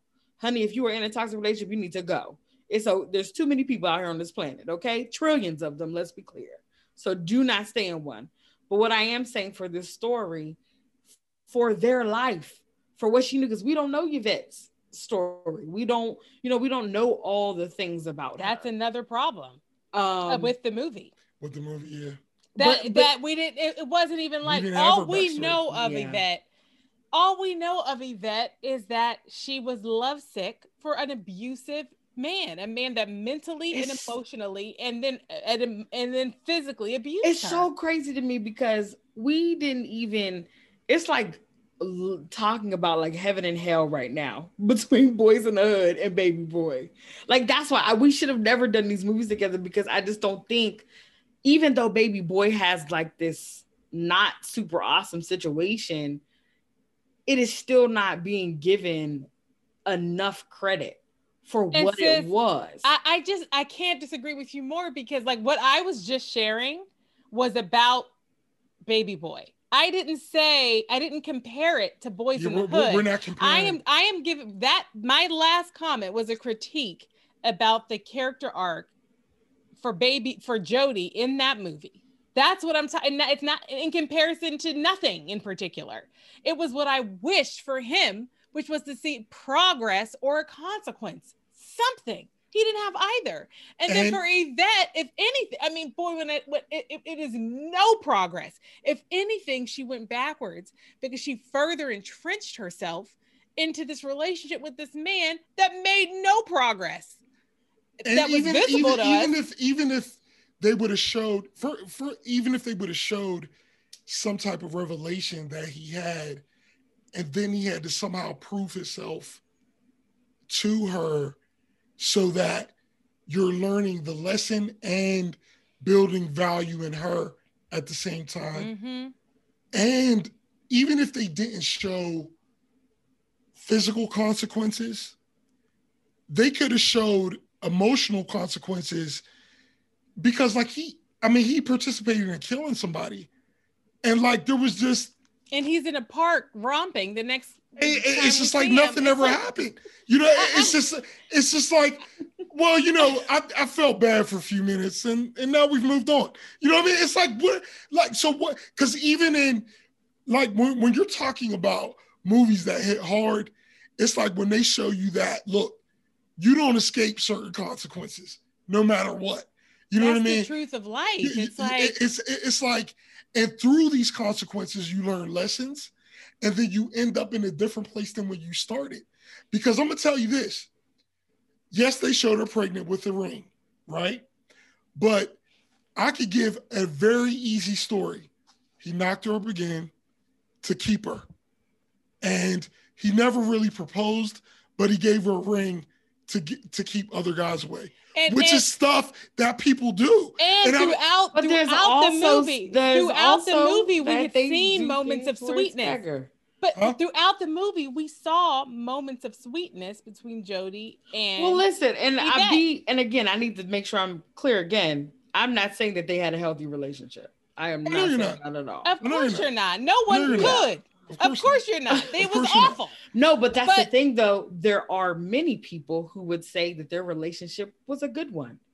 And that's the part of the nuance of the things that we never grew up with and that we don't understand. There are people that will be okay with what happened in that movie and think that it ended fine. Well, well listen, I, I'm not saying I'm not talking about the goodness or badness of the relationship. I'm saying it ended up in the same place that it started In terms So- of telling a story. in terms of telling a In story. terms of telling See, a that's- story, that's what it's I'm like talking what about. happened. yeah, it's what like- happened? What- It's like it's like it's like it's like the I just- stories. Like, even when I was just writing up the yeah. recap, I couldn't finish the. La- I didn't have a last paragraph, and that's Yeah. why I was like, "Well, he was alive," Uh, because it was just kind of like he just continued to exist in the reality that we had seen him in the whole time. There was no evolution. and and and for us to think about so much. But just like you guys were imagining, why couldn't you have imagined that he had a job? And maybe you just movie. couldn't they have to give you enough so a that movie. you can. There's- But that's what I'm saying. Why could you have imagined that he had a job? Like just you were imagining that they were just. I mean, oh no no no no! I could I could I could imagine that as well. But what I'm saying is, it's their job to give us give us a little closure. sprinkle. that. so that's we that's can- their job. That's what a that's what makes a good movie. When you you f- like, I don't want to. Sometimes an ambiguous ending is good based on what what the story was, but in this story, what happened? Like like like he like moved. He moved out of his mom's house. into his girlfriend's house. I mean, he moved. He went from Eh, you know what? Honestly, if they had just showed the two, like, of no, them, we can stop talking about if it. they Let's- had just we- showed, if they had just showed the two of them moving Let- into a new apartment, you know what I mean? If they had just showed the two of them moving into a new Which is not reality. They're 22. that they would have gone they have- a long way. They're, they're 22, one child, they're pregnant. That's just not, they're in the hood. He's just getting a job. Like, it's just not reality. Well, they're let me say one that. more thing on, on this piece about Baby Boy. You know, when I was watching it and feeling so frustrated, I had to say to myself, this storyline of a man that is stunted is plays out all the time in white movies. And so in the recap of Baby Boy, I intentionally used failure to launch as a phrase to describe him because there's a movie called Failure to Launch and it's about a man who's stunted. And I started thinking of other ones. You know, there, listen, there are so many movies, every Adam Sandler movie. You know, there's so many movies where the Step main storyline, oh, come on, the Will Ferrell movies.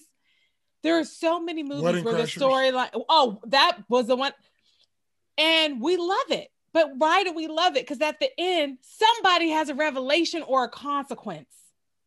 And so I just feel like even when I let go of the fact that this was a black man that didn't make any visible progress, because it, you know, because again, it was like that stunted man thing is a storyline white movies do all the time, all the time to big box office dollars. But those movies, at least something happens at the end where the character has a revelation or they are, or the shit hits the fan. Something. And we didn't get that.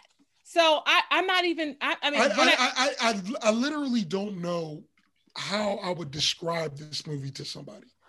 it was hard So- to so- recap so, like, if- so- nothing. If I was say, like, if I was talking about wedding crashers, I could say, well, it's a movie about these two guys who crash weddings, and they go there pretend like they're part of the family so that they can sleep with women.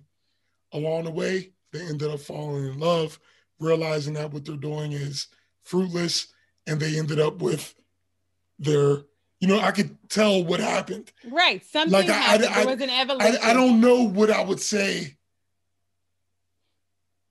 It's but bro can i i will say on the so again i i actually think that the character that had the best arc in the movie was Jody's mom and i'll she tell you why.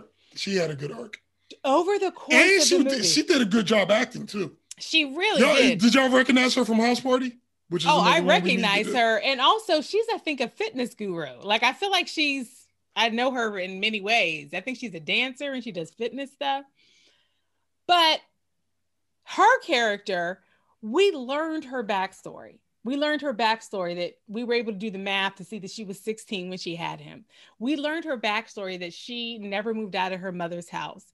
We learned her backstory that her mother had taught her, her mother and father gardened, and that now that she was grown, part of the way that she was honoring them was to garden in the way that she that they gardened and we saw her saying she actually said out loud like listen i'm putting this little table and this little chair in this garden for myself because i've been working hard for other people and now i'm at a stage in my life where i want something for me and i want time for me we watched her having from what we can tell a, a, relatively healthy relationship. And frankly, the tensions that existed in her relationship were because of Jody. It wasn't because of anything that actually happened organically between her and her man. So and then we the got extent, to see her let him go because of it. There you go. And she Which is another major thing. She she she was able to say to her son, "Listen, I am owning my part in who you are right now but I'm also giving you a challenge to evolve.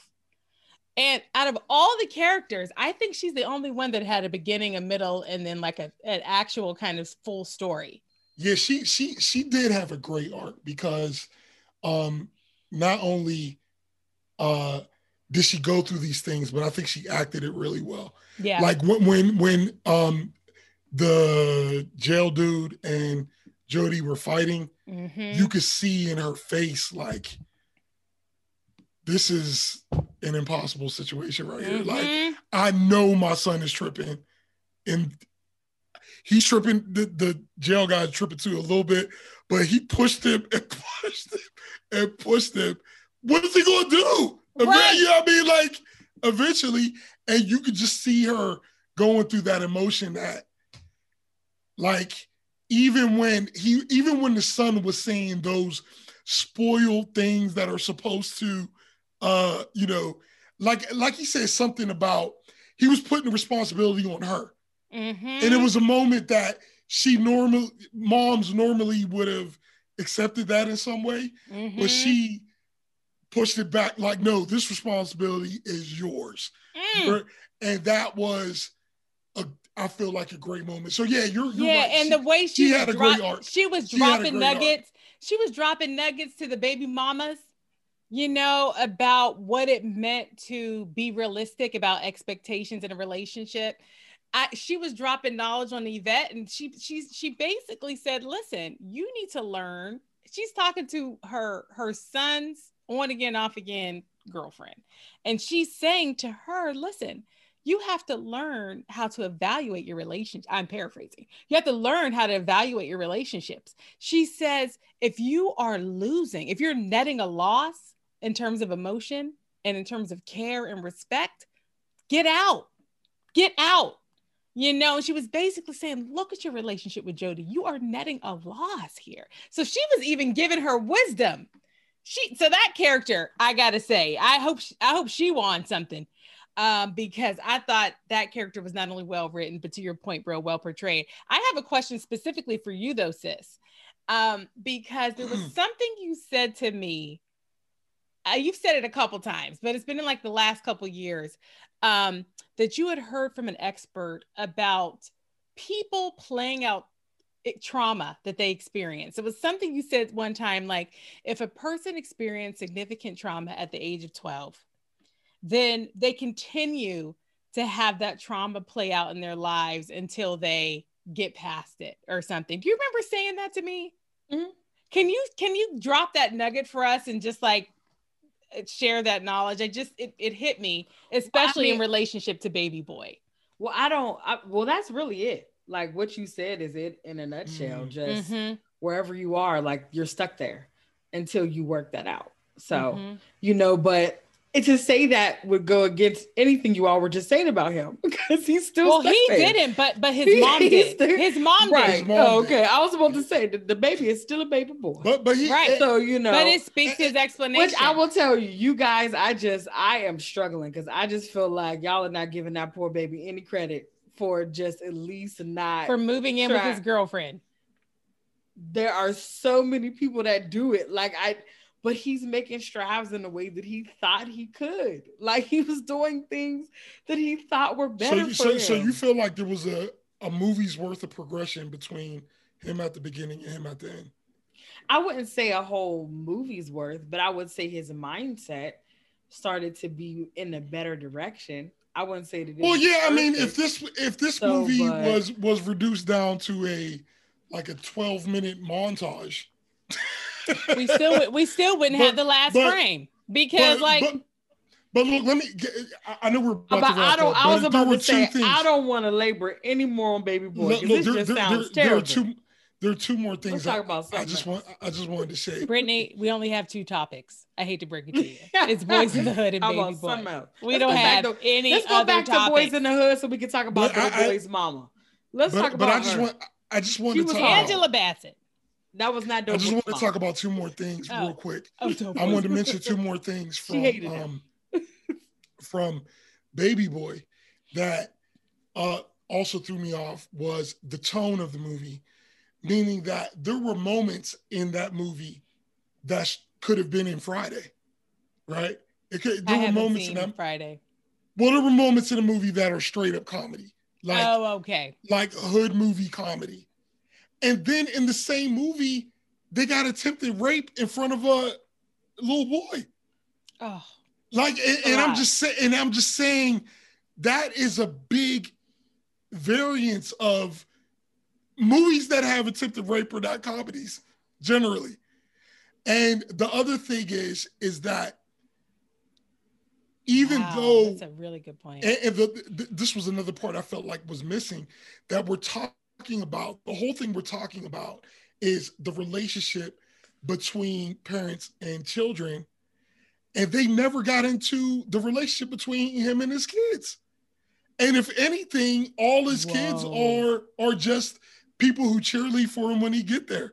I love my daddy. I love my daddy, which is showing like, um, I'm just saying there's no consequences even in the relationship that he has with his uh with his kids. So we talked about a lot, but those were just two of my little notes. that I yeah, just it's true. It's true because I felt I movie. felt the children were used as devices more than they were characters.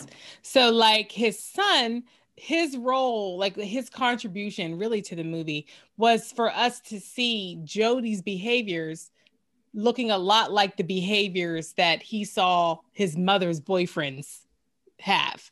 And so it's like his son is seeing the same thing he saw. And See, so that's the, that's the parts of the movie that I really wanted to highlight. Like these different things, how this generational awfulness can continue without people even knowing it. And I think that that was a huge part of the movie that we're not giving it credit for. That we don't what what brought Jody's mother to dating a thug because she talks about her parents gardening. What took her to a place in her parents' relationship that she messed with someone that was not a, a- a super awesome human. That was who she said Well, well, they, was like well, Jody well, we agree. They show other her. people. They show her arc, just nobody else. But right, but so, but I'm just saying, like, I feel like there are just places, or even where it Sweet Pea had a little bit of an arc too, because he went and got Um, saved. right. The the other part of it is um thinking about how Melvin's character was basically like, y'all young kids, y'all don't respect anybody. And that is also what uh Sweet Pea and Jody were saying to the young boys that robbed Jody was Mhm. basically y'all don't respect your elders. And so I, I think that while there wasn't, you know, awesome character development and those different things, I think there are still some pieces that of the movie that are are not being given enough credit um for what they were. I, I, I just I, I feel like that. Like that's not there we're not saying it's super awesome. I already talked about tyrese's acting. You know just all, all those different things. But there were still just some parts of the movie that were that were nuanced. And i know for me because i that scene that you talked about bro i had talked about that in the beginning of the podcast because it really destroyed me when i was watching her having to choose. And I often think about for black women when we are dating and when we're seeking out a partner there because of the way systems have been set up there's often times where how, how you're, you're trying to make a choice in your neighborhood if, if that's where you're limited to right? Like Yvette right now is limited to that neighborhood. What if that whoever he became at the end of the movie was the best that she could have? Like and and, and, and mm. i don't know. And, it, and it's so so it's these things that are so far out of my mind the just because in my mind someone like a jody would have never even gotten my area code on my phone number so even though we would have the same area code he would have not even gotten that but it is so far from my mind it doesn't mean that it's not so far from someone else's so I mean, and, and again, and I and I agree with you guys in terms of like there's not I wish we could have learned more about Yvette because we would have known why she was like that. But we saw her friend. And she was sucking her, her thumb. She was sucking her thumb. That's that was another thing. That went unexplained. They didn't give us a, any understanding of that. They didn't deal with it. And while we talked about how awful he was to Yvette, Yvette wasn't good to him either. They were, were bad to each other you should never hit a person ever period and she used to hit him i and so and i'm so i'm just saying like there these these are two toxic people that were together in this relationship that both had growing up to do that that they didn't but i know oftentimes yeah, i guess we'll just... see, i guess we'll see that in the sequel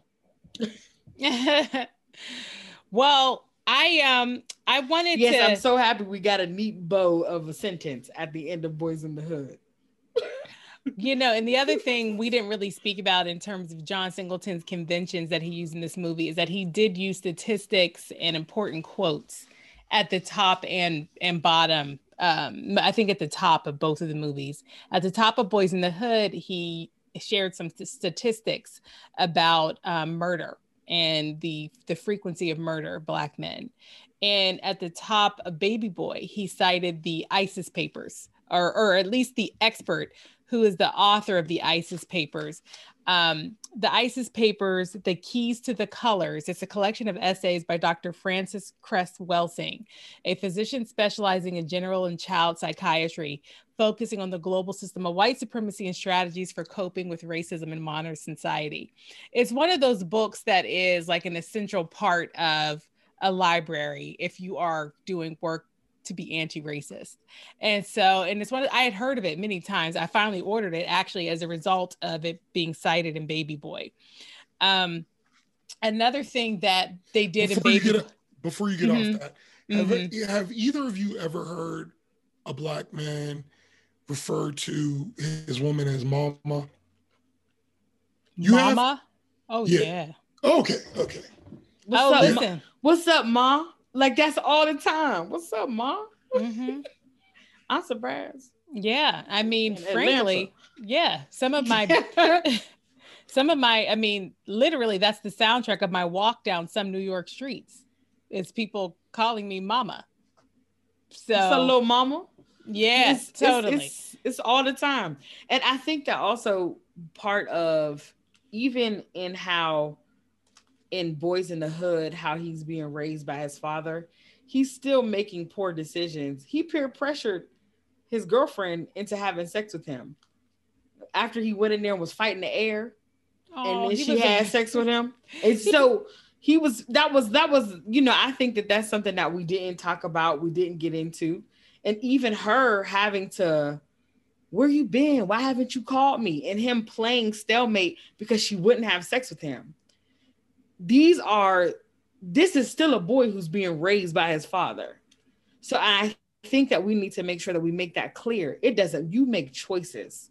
You're given these things but you make choices to be the person that you decide to be. And, oh, and, and you so I think that that has to be because even when his father took the gun from him, what did he do? Climb out the window, get in the car with Doughboy and the two friends. But eventually, his mind said, "Let me get about this car. I'm about to die. Like he got out the car. I'm about to be an accessory to something I don't need to be. This is not me.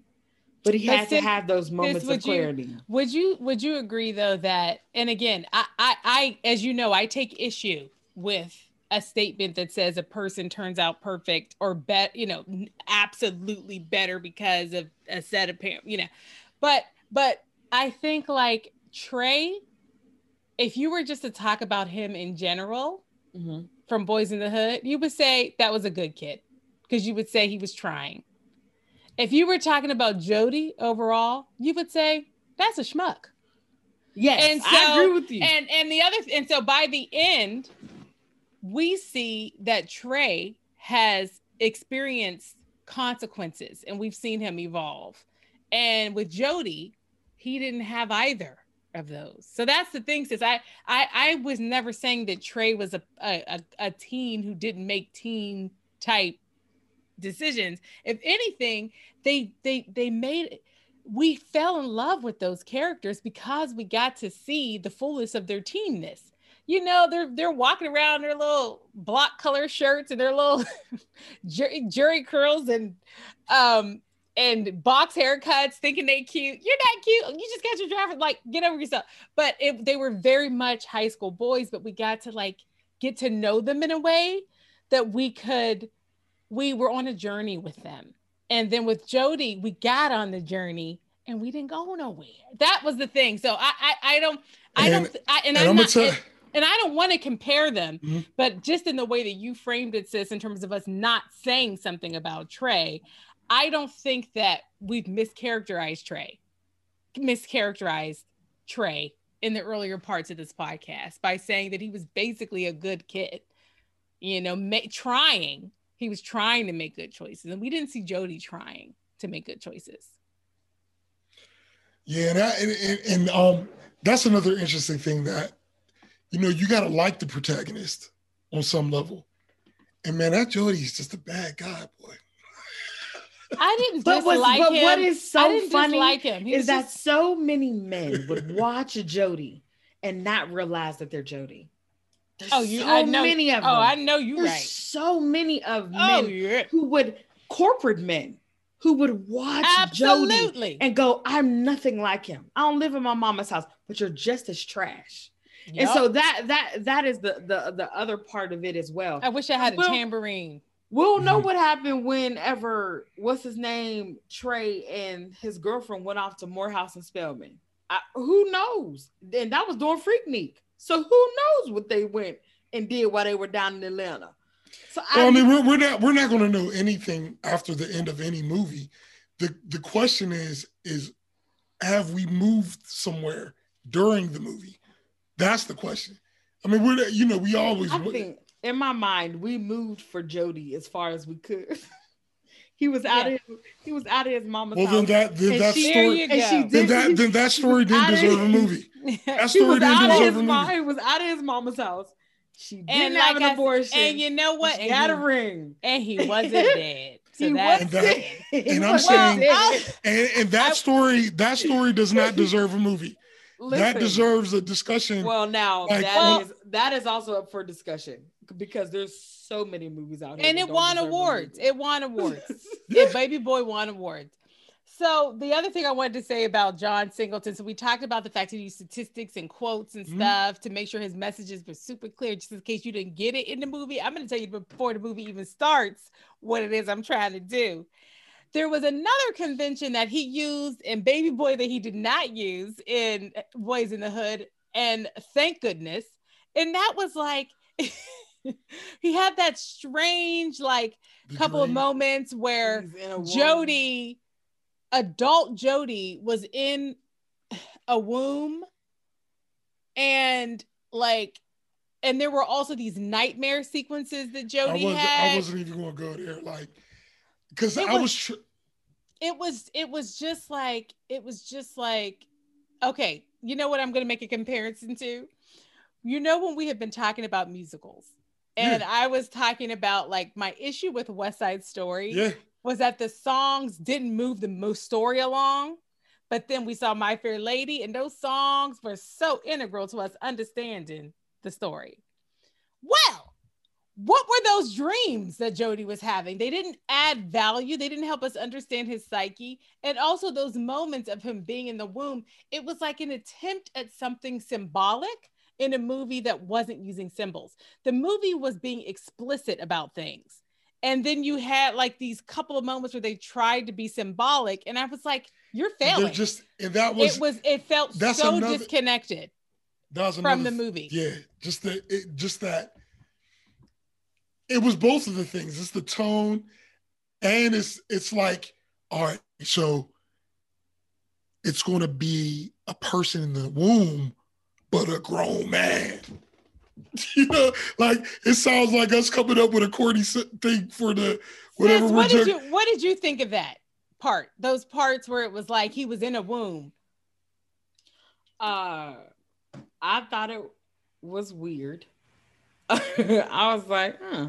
Was okay. it like a West Side Story song to you, where it was like, what, what is, no, is this adding value? You you felt like that about West Side Story songs.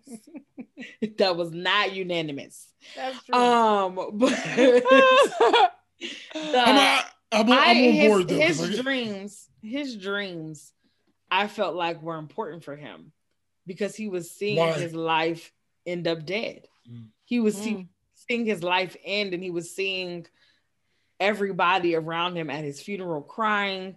Dying was something that was really important to him. He didn't want to die.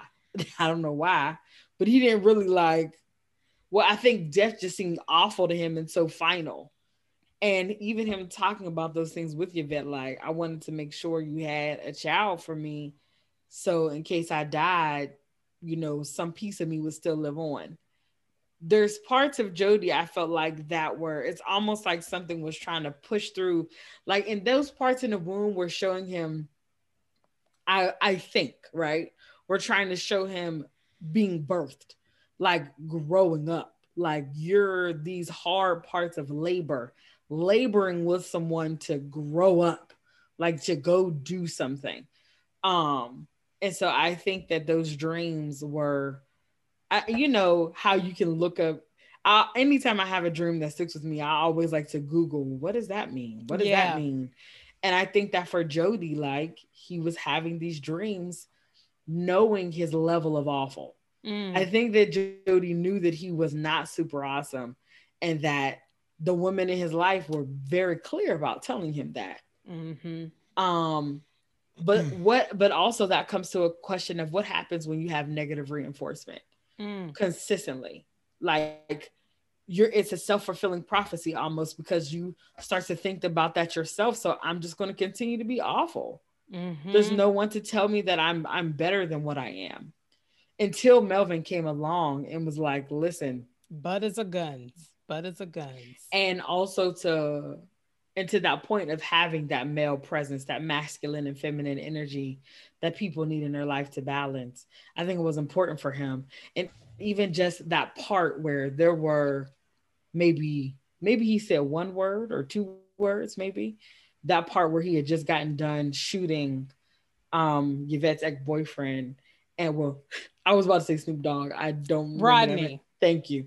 Um, after he got done shooting him, that whole exchange between him and Melvin it was almost like Melvin looking at him saying, and do not go backwards from where this is. Mm. This is mm-hmm. it for you. Mm-hmm. We're we're we're done with this. We're wiping prints off this gun. We're done. And to his mom, there was like, Melvin told me that y'all talked the other day. And he was like, Yeah, we did. They didn't have any words. It was it a was thug this, talk. It was it was it a was thug a, talk. It was and and you know that Melvin character, I would say he's another one that got more of a development than Jody. I thought they did a really good he, he, job. He got he got some development, but he didn't have an arc. Yeah, but he had more development, I think, than Jody. he had more. He had more. Yes, yeah. He had much more nuance. But it, but it, I, um, it was a more interesting character. We're two and a half hours in, by the way. Well, I uh, I will just say there's two things we didn't talk about yet on our list of stuff we're supposed to cover, and that's casting and music. So I don't know if, if y'all wanted to say something. Well, you talked quick. about casting. I feel like you talked about casting when you named everybody. We know everybody. Okay, you got the list. And I- then and then and bro, I wondered what you thought about Ice Cube. I mean, my friend was telling me like when Boyz N The Hood came out, um, you know, Ice Cube being cast that way, it was like it was that was newly happening where artists were getting a chance to just be movie stars because they were musical artists. And he was also telling me like um, when Boyz N The Hood came out, because it was the first movie of its sort in terms of the story it was telling, that it brought all kinds of people to the theaters that weren't normally going to the theaters. And so, and part of that was Ice Cube. And so there were all of these issues with with riots in terms of like gang violence at movie theaters because rival gangs would just happen to go see the same movie. And and then there'd be like fighting and shooting. So i did want to ask you Bill, to reflect on ice cube in particular and, I'm pretty role. sure John Singleton was like, "Oh, I didn't mean for that to happen. oh my bad I didn't my think bad. about that. I I, didn't think about that." do you It was remember that bro do you remember fighting stuff breaking out at the movie theater um watching the movie back then like like i was talking about it, it definitely gives you that feeling of what brittany was talking about in a sense of like yes this is what's happening but at the same time when we see certain things it, it- like when you're um when ice cube you know welcomed the challenge of the the guys pulling up or even when he was there at the uh on crenshaw and he pulled up his gun. It's like, yeah, you could say that that's stupid, but at the same time, you know, it's that's the moment that you would want to identify yourself with if we if you're just thinking about being the cool one in the movie. yeah And so, um, Doughboy, it was, I- mean, Doughboy affected how I dressed for a while.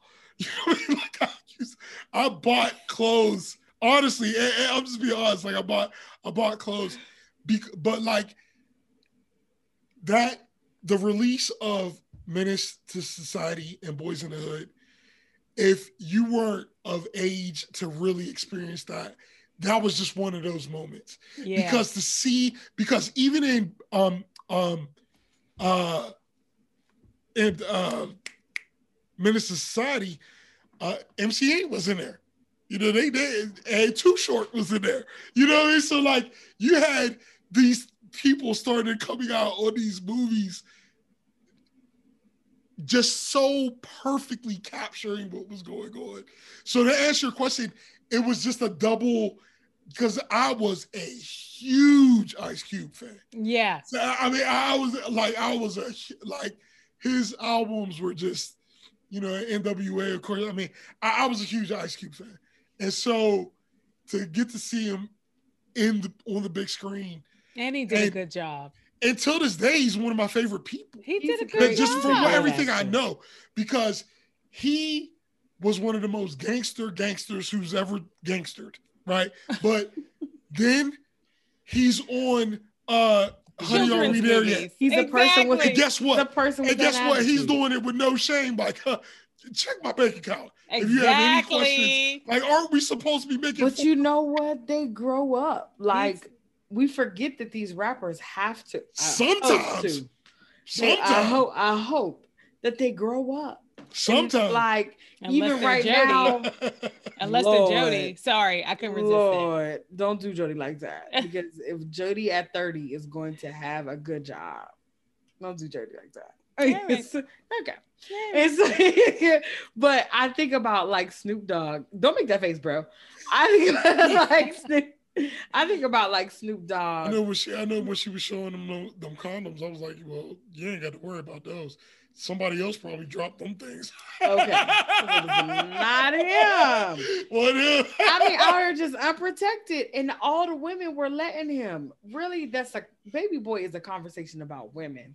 Anyway. Yup. Yup. yep Oh gosh. Mhm. Um, but I think about Snoop Dogg and how he was talking about the song that's out WAP by Megan Thee Stallion and Cardi B and just how it's problematic. And it's funny to hear him say these things, and it's like, Snoop, Snoop said that. let's rewind your career. Snoop Dogg said that. Yeah, it's like the man who used to walk women around in leashes. Y'all His remember that? al- his first album was called Women would be on Style. leashes. but but see, but what but this is even going to the the the, the show, the movies. Like when you get older, you're like, oh, I used to do that. That's Now I that's now You know I what, you're- now you're I right. cook I- with Martha I got, Stewart. I got, I got, exactly right. Yeah. Right. I gotta hear what he. I gotta hear what he said, bro. I got. I gotta listen. I'll try. Well, I have alright, to so look- find it, but yeah. But look, listen.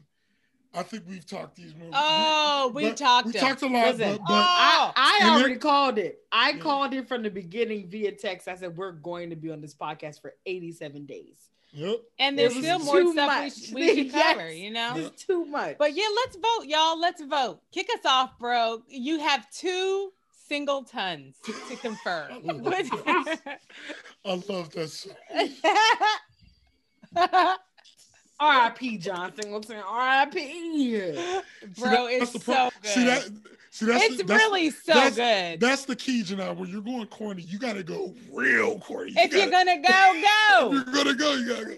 Go. But um, Commit. yeah, I mean, uh, Boldly go. I, I am going to say, I will give Boyz N The Hood my ton, my single ton, and I'm not going to give Baby Boy my single ton. But Oh, but what I am going to do, I am going to watch several videos on Baby Boy because I am curious to see what people have pulled out of it, and I felt like And it won Because- awards. So and it won awards and, and, and honestly um maybe because there's sometimes that somebody can tell you something that just makes you get it. And if the biggest thing that i could say i was i felt in that movie was that i just didn't get it. So if somebody so like I, but i'm curious enough and i love john singleton enough that i just want to go research it and maybe at some point later on I'll, I'll, I'll change my mind but right now that's that's how i feel yeah, I um I give Boyz N The Hood a sing- my singleton. And baby boy, it will not get my singleton, but I am going to I already ordered the Isis Papers. Okay. And shout out to the black owned uh, bookstore that I use, mahoganybooks.com in Washington, D.C. Um, I already ordered it. And so that is because of Baby Boy. I mean, I've been meaning to read those Isis Mm. papers since 1925. And finally, I was motivated to like, let me make this purchase and like read this book because of that movie. So I also, bro, have a follow up and a takeaway that's Baby Boy inspired. nice. Sis, bring us home. Uh, Boyz N The Hood, as well as Baby Boy, both get my singleton, my single ton, you It's a got to get it right the single ton Ton. my single ton. Um, and that is because when I think of classic, I think that they're the audiences, it will still resonate with people, both of these movies. I think both of them will are can still be timely because all of these characters still exist and all of these problems are still happening in our community, unfortunately Absolutely. Absolutely. and they are happening at in gentrification. Well, it's like it's picking up steam. So you know, um, I girl, uh, girl, this whole country was a gentrification. movement. listen, America and we get into, to exist. but we don't want to talk about it. Yeah, that's a whole anyway. other podcast. That's the other right perspectives. Is it- Well, there you that have it, folks. yeah. Boyz N The Hood. Is a classic from the right perspective. Baby Boy is not a classic from the right perspective. Thank you all. Our next podcast, and thank you for hanging in here with us because this was a doozy. The next podcast, we're super excited, is going to be a Coming to America a duo because the uh, Coming to America sequel it comes out the day before our podcast posts. And so we're literally going to watch it and we're going to review it immediately um, so that we can keep our podcasting deadline and um, also just like take in what I am confident. Like my expectations are so high for this coming to America sequel, y'all? No. I can't wait. Mine are Man, I so so low. high. Mine are I- so I- low. Oh And I've been- no. and I've been- I'm I I'm was in the watching those previews. and I I- was like, Look, I'm in the middle. I literally don't know what to think. You don't know I, what to I- think. I, I, I don't know what to think. I, I'm just not going to think about it. I'm gonna just watch it and see what happens. yeah. I think like, because one of the main characters, I just was like, oh, they're using her. She's not real good. Oh, okay. But I we'll think see. that's what happened. Yeah. well, We'll y'all, thank you for joining us for this super long edition of The Wright Perspective. We'll see you soon. Thank you, everybody. Bye. Bye, you guys.